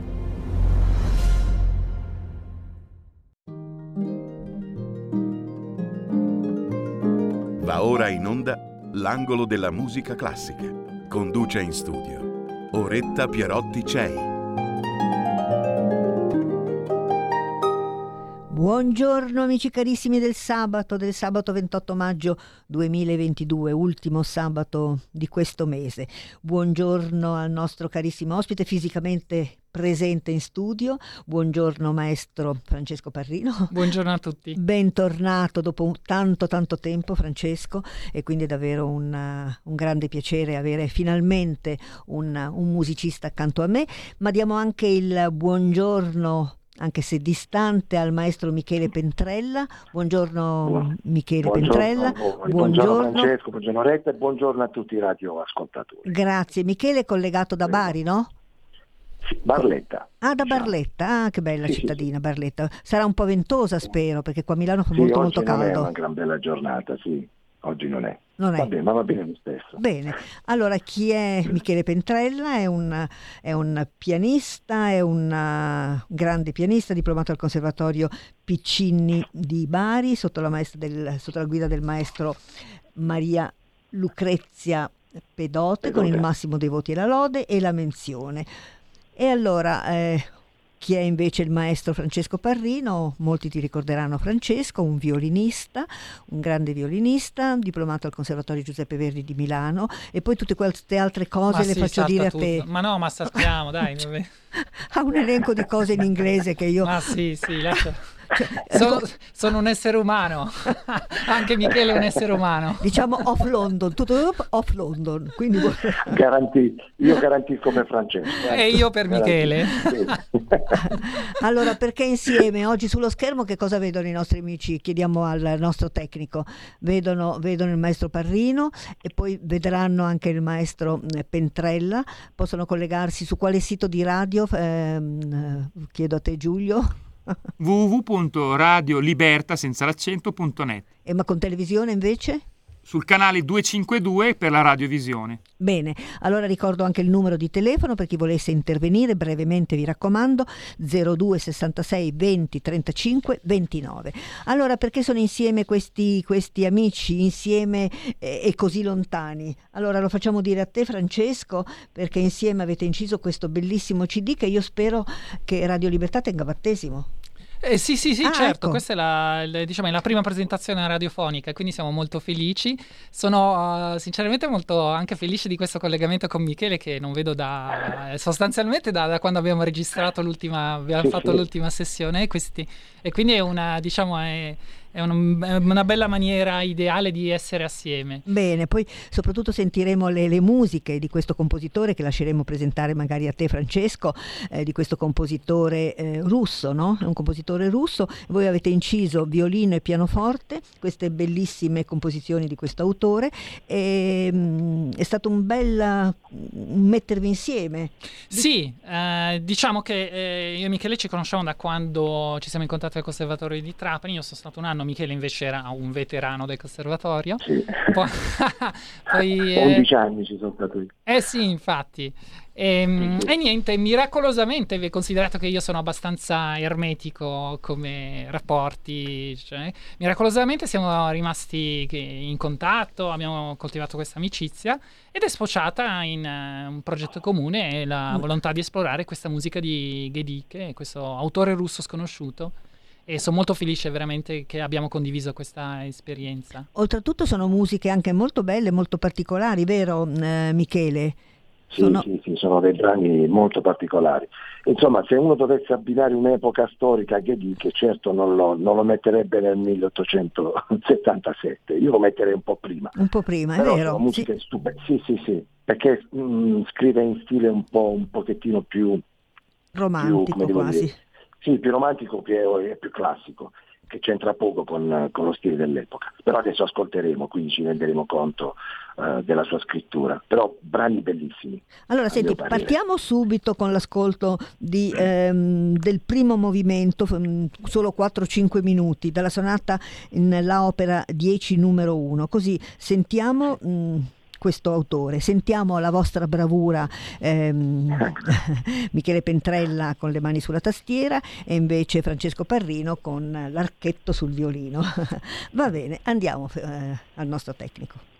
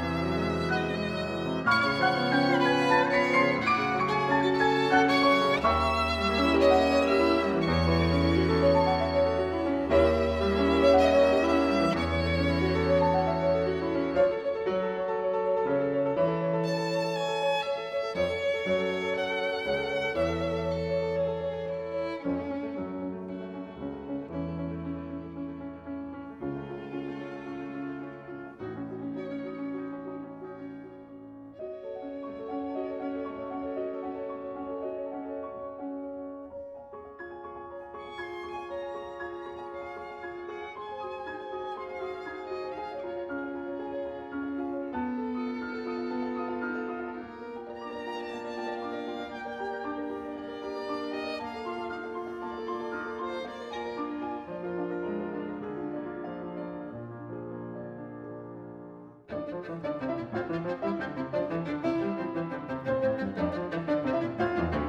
you.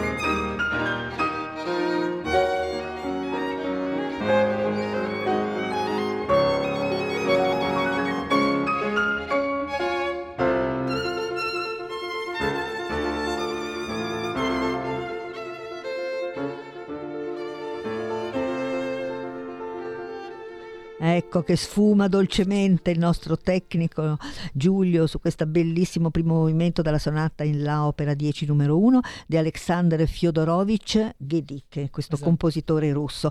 Molto bravi i due maestri, Michele Pentrella e, no, veramente e, mh, Francesco Parrino.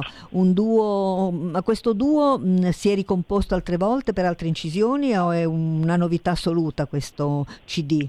Eh, eh, diciamo, eh, eh, come duo è il, è il nostro primo CD. ehm, naturalmente, diciamo che eh, esce, e l'abbiamo fatto, ed esce in un momento, diciamo, non dei, dei più fortunati da un punto di vista socio-economico, politico, pandemico. Quindi direi che è, che è una prova di resistenza anche da parte nostra.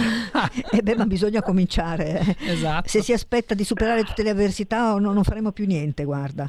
Eh, Esatto. Assolutamente. Ecco. Però almeno resta nella storia, è comunque una prima esecuzione. Bravi, bellissimo, e noi Bravi, cerchiamo quindi- mh, di darvi una- un aiuto e un contributo. Allora, mh, Michele Pentrella, tu ti sei perfezionato nella classe del grande Sergio Perticaroli presso l'Accademia Nazionale. Perticaroli? Mitico Sergio Perticaroli, purtroppo non c'è più, insomma, è stata un'esperienza grandiosa, Immagino, perché- ma non tanto per, per lui, ma quanto per i colleghi, Per voi tutti, tutti i grandi pianisti, insomma, tutti i pianisti vincitori di concorso internazionali. Si impara molto più, più dai colleghi che, che dagli insegnanti in quell'ambito, perché rubi, rubi a tutti in pratica. Beh, insomma, quindi è stata un'esperienza immagino. Ecco, ricordiamo presso l'Accademia Nazionale di Santa Cecilia. Santa Cecilia, sì. Poi è una intensa attività concertistica, ti vede mh, eh, protagonista nelle sale più prestigiose d'Italia, ma intanto sei in- quasi in partenza, no? Perché mi hai detto a che ora finisce la trasmissione perché poi non so che cosa... Sì, devo, no, però questa volta, per la prima volta parto per andare in Sicilia e ritrovare tutti i miei vecchi colleghi del Conservatorio di Trapani e, e i miei alunni. Ecco. Ah, che bello, è un... Faccio- perché sono quattro anni che non li vedo e mi manca. Ah, giusto, giusto, giusto. Astinenza Ah, dalla quindi- Sicilia. Eh, immagino, è un viaggio di piacere Francesco, allora. Francesco ne sa qualcosa, insomma, della Sicilia. Sì, Astinenza certo, de- ci della devo Sicilia. tornare per forza. Certo. Senti Francesco, invece tu sei ormai docente al Conservatorio di Como da Sì. un po' di tempo, ti trovi molto bene e penso che sia fra i conservatori anche quello che... perché arrivi da Genova, anche da un altro prestigioso conservatorio. Sì, sì, sì, eh, naturalmente come tutti noi, anche come che Michele, abbiamo tra- dei trascorsi di, diciamo, di precariato, eccetera. E sono stato fortunato di eh, già- al primo trasferimento di arrivare a Como. Naturalmente è un contesto molto diverso rispetto a quello di Genova. È un, è un conservatorio più piccolo, c'è molta, dove c'è una bellissima armonia. mh, Siamo al confine tra Svizzera e, e vicino a Milano. E quindi c'ha, è proprio un- uno stile diverso, però sono molto contento dei colleghi e degli allievi che ci sono. Bene, altrettanto lo sarà, lo sarà Sì, Michele sì, Pentrella col Conservatorio di Bari dove insegni Bari, sì, sì, mi trovo benissimo. pianoforte. Poi c'è una, scuola, c'è una scuola di pianoforte al Conservatorio di Bari che è insomma riconosciuta. Tantissimi talenti vengono fuori da- dal Conservatorio di Bari per quanto riguarda il pianoforte. Assolutamente. Bene, ma poi se Quindi- hanno dei- dei- degli ottimi docenti come voi non potranno Eh. che risultare dei, dei buoni, dei buoni futuri pianisti. Allora, eh, carissimi eh, Francesco e eh, Michele, cosa facciamo? Andiamo avanti con l'ascolto di questo autore e poi naturalmente continueremo a chiacchierare insieme a voi, anche vedere scorrere il curriculum che sono davvero molto ricchi. Il tuo poi Francesco, hai Ma- fai- chi è che parla No, adesso? è Michele, dimmi. Eh, si No, sentiva no, sono io. no, no, niente, no, sto dicendo va benissimo. Sì, sì, anche per me va benissimo. Va benissimo, allora con eh, l'autorizzazione dei nostri maestri ascoltiamoci il finale di, questo, di questa sonata in La opera 10 numero 1, allegro molto e con brio, che tutto sommato in questi periodi che non sono dei, dei più vivaci così eh, eh, moralmente parlando, un po' di brio musicale non guasta, no? Sì, sì, certamente. Sì. Allora, prego Giulio.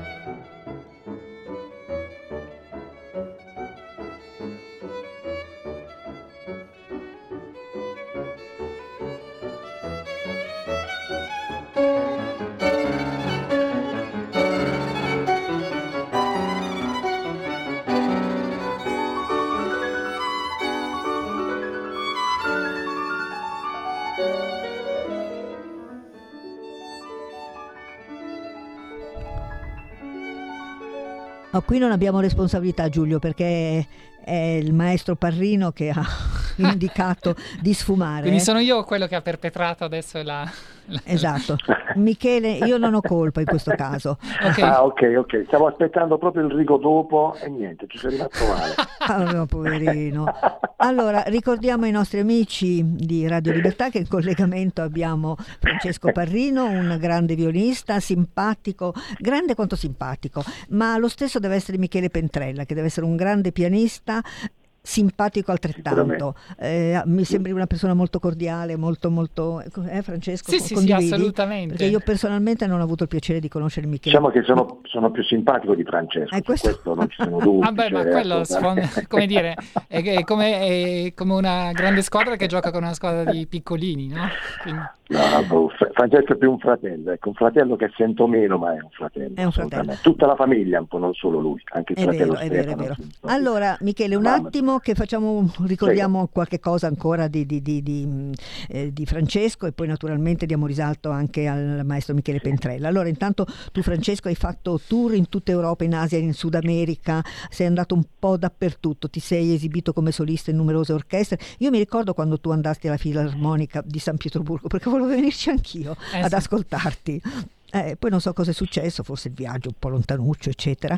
Ehm, i, i solisti di Sofia, l'Orchestra Sinfonica Rossini, l'Orchestra di, eh, Siciliana, Filarmonica di Torino, insomma hai suonato veramente ovunque. E poi sei anche un ricercatore, no? Cosa ricerchi? Questa è una bella domanda. Ricerco il senso della vita a modo mio. È filosofo, è filosofo Francesco. No, niente, sono avendo una, diciamo, anche un, eh, diciamo, competenze musicologiche, mi, Bravo. interesso di storia della musica, musicologia. insomma. Bravo, bravo, bravo. Sì, no, è un grande ricercatore. Mentre tu, ehm, eh, Michele, sei anche un compositore, no? Sei Sì, un compositore e diletto. ti diletti e hai anche mh, scritto, no? un, un- hai pubblicato un, un CD Sì, dal sì, titolo miei, Intensamente io. Un paio di CD. Sì, anche un altro, oltre la stanza. Ma che cosa Ma contiene? Ecco, intens- Con brani miei. No, brani diciamo su un genere un pochettino meno classico in questo senso. Eh, peccato che non abbiamo niente da, da- da ascoltare, ma sarà in un'altra occasione. Conoscere il, ma- Sarà in un'altra occasione, il maestro Michele Pentrella appunto nelle sue- in versione compositore. Ma adesso Michele, mh, noi ti sentiamo in qualità di pianista senza Francesco. Andata a recuperare una ballata opera u- Oh. numero uno, opera 23 in sol minore di Inaspettata Frédéric Chopin, ecco, che tu hai, eh, hai suonato nella chiesa vivo, di, eh. di Bisceglie nel 2012. Ascoltiamo anche in questo caso alcuni minuti e sentiamo il maestro Michele Pentrella, il pianista Michele Grazie per Pentrella. la sorpresa.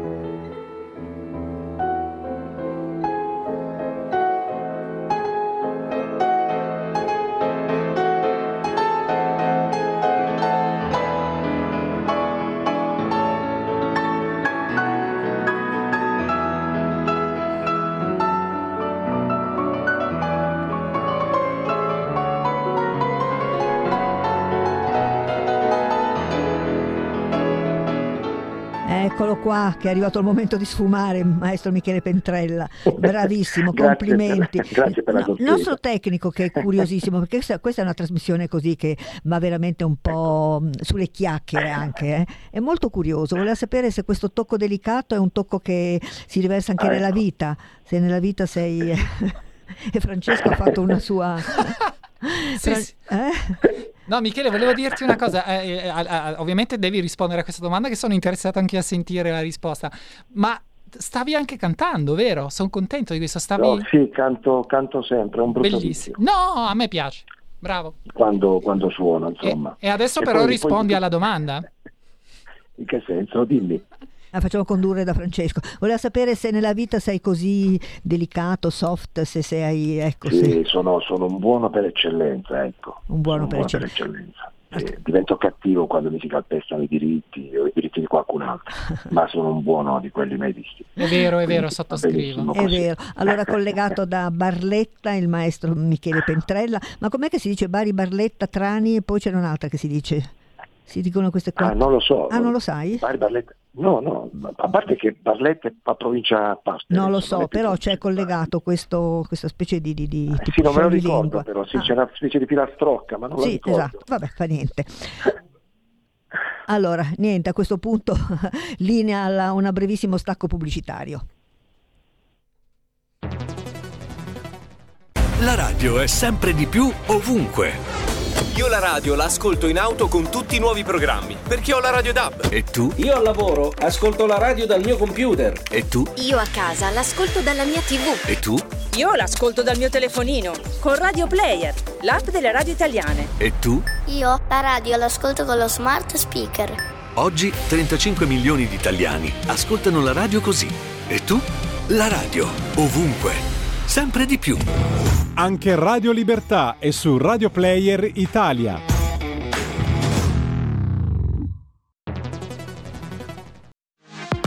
La tua radio è ascoltabile anche con la televisione in digitale. Sul telecomando della televisione digitale o del tuo ricevitore digitale puoi scegliere se vedere la TV o ascoltare la radio. Risintonizza i canali radio e troverai anche Radio Libertà, canale 252.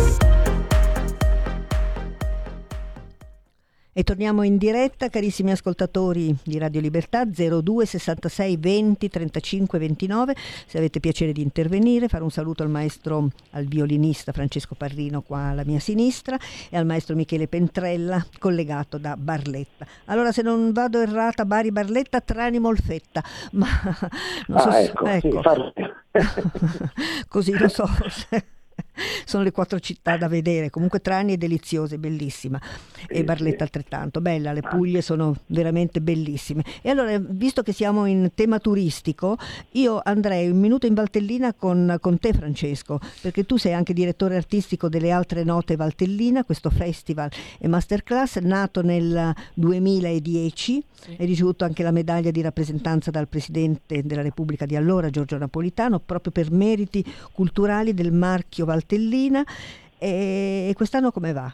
Arriva? Arri- arriva, sì, certo, perché combattiamo. Diciamo che è sempre, è sempre più dura, eh, e- ma cerchiamo di resistere. D'altronde dobbiamo lasciare un- Dobbiamo lavorare per lasciare un mondo migliore, no? Quindi eh, sicuramente la cultura e l'arte servono a dare un contributo in questo senso. Ecco, e poi aggiungo anche conoscere delle zone che magari sono meno mh, frequentate, perché personalmente la Valtellina io l'ho conosciuta eh, attraverso questo bellissimo festival e quindi è un modo proprio per, così come nelle Puglie sono venuta a, mh, al festival ehm, della Valle d'Itria, è stato un Sì, modo proprio per, per vedere dei, delle- dei luoghi eh, richiamati dalla musica e quindi poi c'è tutto un contorno di, di bellezze, di cucina, di, di- di musica appunto. Quindi veramente delle iniziative bellissime che devono essere supportate soprattutto. È vero? no, Grazie, sì, Francesco? sì, certo, ci contiamo. Al- allora, visto che abbiamo sentito il Michele Pentrella in qualità di pianista, adesso per par condicio ascoltiamo mm, Francesco Parrino in qualità di violinista. Eh, Francesco? Eh sì, perché come pianista sono abbastanza scarso. Però col violino ci sai fare, col violino il maestro ci sa fare. E allora, eh, Francesco e Michele, lo ascoltiamo con te, con i nostri ascoltatori, con il nostro tecnico, ci ascoltiamo questo mm, bravissimo violinista col violino solo. In questo caso, Francesco, tu suoni Henri Vietamp. Se vuoi dire mezza parola su questo autore. Mm, È un autore romantico, un po' spaganiniano, anche se diciamo si distanzia un attimo dalla tecnica, eh, cioè la sorta di demonismo paganiniano. Eh, Berlioz eh, lo stimava pare- parecchio e lo considerava uno dei grandi romantici francesi o belgi. Bene, allora ti ascoltiamo in questo, dunque, in questo studio, eh, numero uno in sol minore allegro moderato, in questo caso non ti sfumiamo perché dura 3 minuti e 20. Va bene.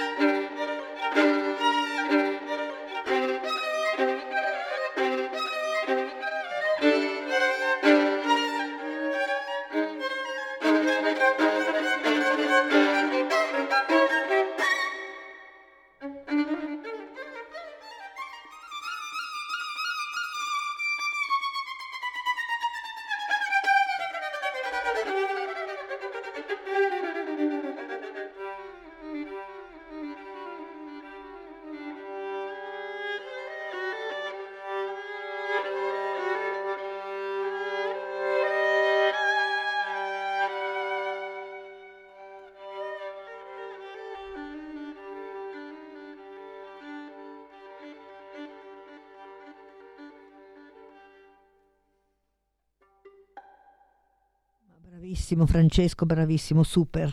E penso che Michele Pentrella sarà molto così, sarete orgogliosi a vicenda per Ah, suonare. Eh? Da, da- da fratelli siamo, siamo orgogliosi a vicenda, questo è sicuro. Ma tu c'hai un fratello flautista, eh, Certo. Francesco, un grande fratello flautista con il quale suoni Che ci, spesso. che- ci sta ascoltando. Ah, bene, momento. allora lo salutiamo con, con tuo fratello Stefano e hai creato questo trio Albatros insieme a un pianista che però non è Michele Pentrella. Come mai non hai inserito Michele? Eh, Diciamo la logistica, i tempi, Sì. eh, veramente non ci sarebbe- da- è praticamente impossibile. Quindi Quindi i chilometri sono troppi, diciamo. esatto. Siete un po' distanti. Comunque c'è comunque questo bel trio, trio Albatros, che gira anche il trio in lungo e in largo portando queste bellissime musiche. Allora torniamo invece ai nostri ospiti, al maestro Francesco Parrino con il suo violino, bellissimo questo CD, tutte arie per violino solo, questo di Viotamp. Sì, sì, sì, era la, prima registrazione assoluta di questa. Prima registrazione assoluta. Come prima registrazione assoluta il disco che noi oggi proponiamo ai nostri amici, Francesco Parrino Viola e Michele Pentrella al pianoforte. L'avete registrato, mi dicevi Francesco, a, A Castrezzato, in, in provincia di Brescia, nel centro, lo studio mh, Cavalli, che è un, è un centro, diciamo, bellissimo, c'è il negozio di Cavalli, che tra l'altro è uno degli sponsor del Valtellina Festival. E, e ha anche uno studio, uno- un bello studio di registrazione, una bella sala. Quindi, Ecco, adesso dovete portarlo in giro voi maestri nelle sale da concerto. Eh, certo, certo, adesso ci impegneremo sicuramente. Avete già in programma? No, eh, stia- diciamo, mh, eh, stiamo uscendo adesso da, dal- da tutto que- quello che è stato questi due anni pandemici, quindi adesso incominciamo intanto a eh, diffondere il disco e, e poi su- subita- successivamente lavoreremo. Bravi.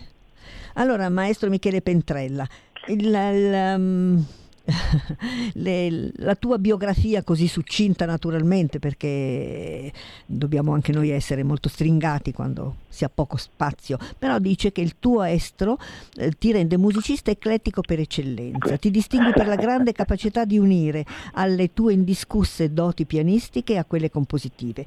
Poi ancora la tua musica e la sua musica è il risultato finale di un lungo percorso vissuto parallelamente fra il mondo classico e il mondo dell'improvvisazione, fra regole e il puro istinto, nella ricerca costante di un'armonia non estrema ma fortemente seduttiva. Adesso vogliamo una traduzione di questa armonia non estrema. No, la traduzione- no, che sono un grande improvisatore alla fine. Ah, Cioè, ecco. Tutto ciò che ascolto suono in qualsiasi stile, cioè ho questa grande peculiarità e è così, insomma, mi diverto. Che bello, In quindi effetti quando, quando ci sono io in giro e c'è un pianoforte da qualche parte, divento schiavo del pianoforte perché mi fanno fare di tutto. ti siedi...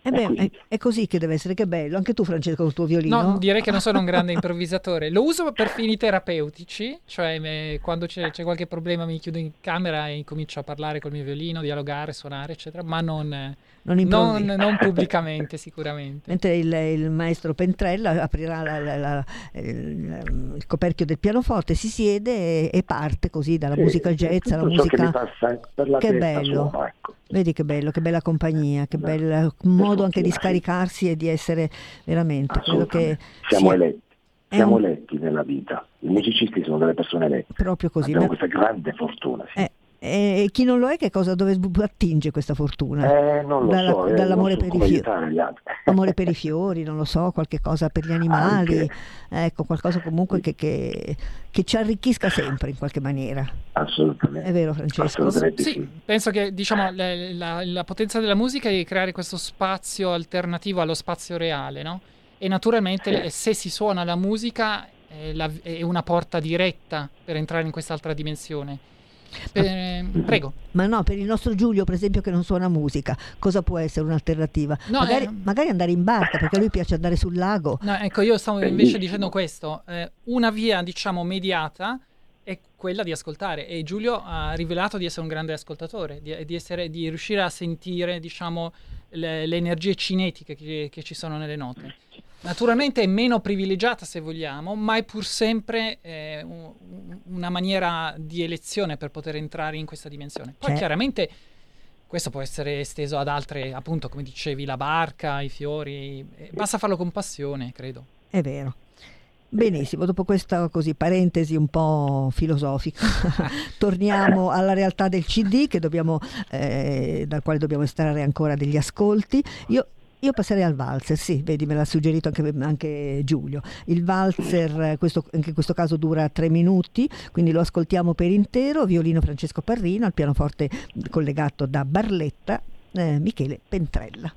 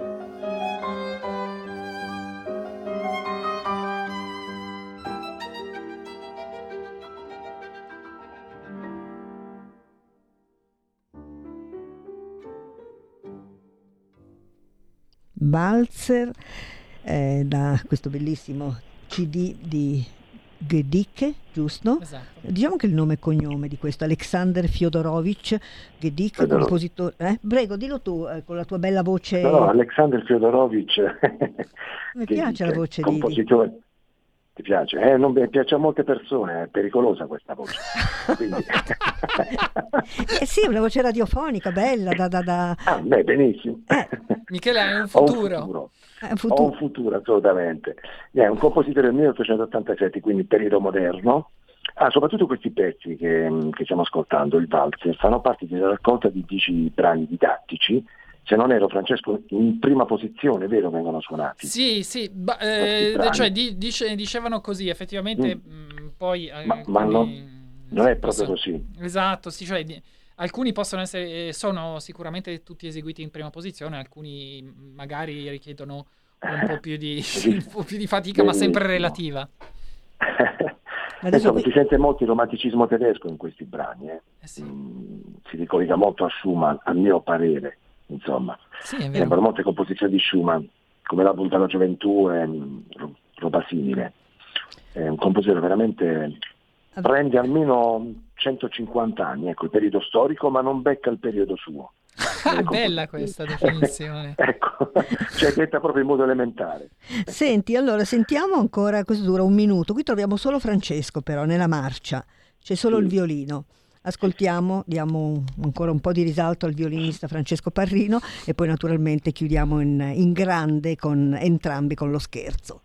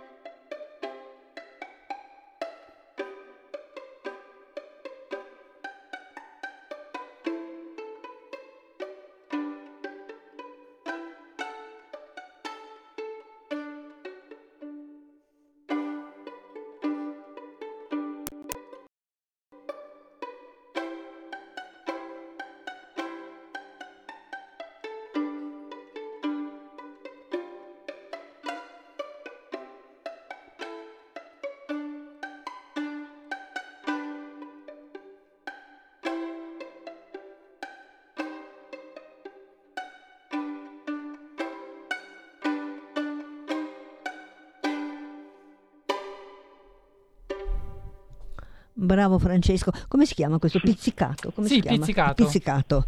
Con la mano destra, la mano sinistra ovviamente prendi le varie note. eh, è un po' come la chitarra, insomma. E si pizzicano le, le corde del violino. Giusto? Eh sì, esatto. Si pizzicano le corde del violino. Una chiamata, allora sentiamo pronto? Proprio alla... Sì, buongiorno Retta, pronto? Pronto? Prego, Mi prego. senti? Sì, ti sento. Sono Elisa. Ciao Volevo Elisa. fare i complimenti ai tuoi ospiti perché sono veramente, vabbè, a te prima di tutto e loro che sono davvero, Le star della tele- del programma. eh beh insomma non, non so che cosa, quali aggettivi trovare per tanto bravura, talento, poi ho scoperto pezzi che non conoscevo molto belli quindi mi sto godendo la trasmissione. Bene. Sì, A entrambi. Grazie, un abbraccio Grazie forte. Grazie Elisa da Roma, se non sbaglio chiama da Ciao. Roma Elisa. Sì, esatto. Ciao, buona Grazie Elisa da Roma. Un'altra chiamata, pronto? Pre- pro- pronto? Pronto? Elisa, chiudi il telefono tuo. Elisa, ancora il telefono acceso.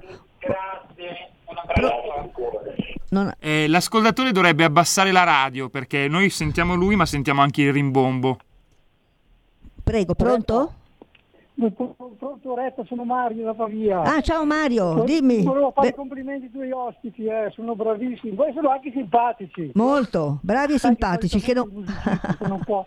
Ieri sera sono andato al, al coso lì, al cortile delle statue dell'università, c'era um, Eh, me lo racconti poi perché non abbiamo tempo, Mario. il Cairoli, va bene? Ciao, grazie, ciao, Mar- complimenti. eh. Grazie. ospiti. Grazie, grazie. Sì, perché questa è una radio che gli ascoltatori arrivano senza filtri né censure, quindi grazie ai nostri ascoltatori, un complimento meritatissimo ai nostri ospiti. Allora, di solito prima di- de- della parte conclusiva io faccio sempre una domanda un po' così, un po' mh, mh, come si può definirla? Eh, beh, ve la faccio così. Ci dobbiamo spaventare?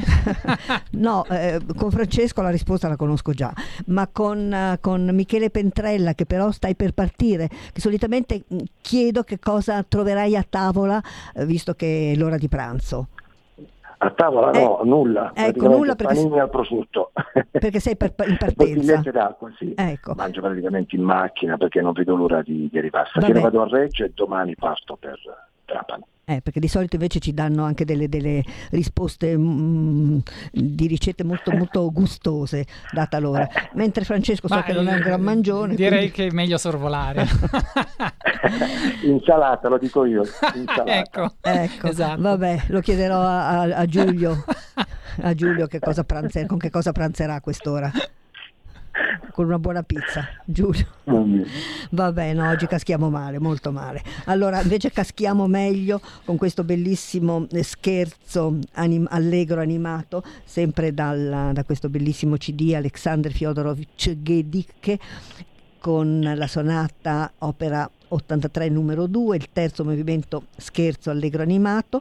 Lo ascoltiamo ringraziando prima i nostri ospiti, Michele Pentrella da Barletta. Grazie Michele. Grazie a voi. Gra- Grazie a voi, assolutamente. Complimenti per eh, la tua bravura, la simpatia, è vero Francesco? Ah sì, beh, sfondi una porta aperta, sono ovviamente Eh, sì. Ecco. sono una parte interessata nel, eh, nel parlare bene di Michele. E vero. grazie a, a Francesco Parrino, un grandissimo violinista, bravo, simpatico, e grazie al nostro tecnico eh, Giulio, con il quale ci lasciamo su questo bellissimo scherzo, con appuntamento per i nostri amici alla settimana prossima.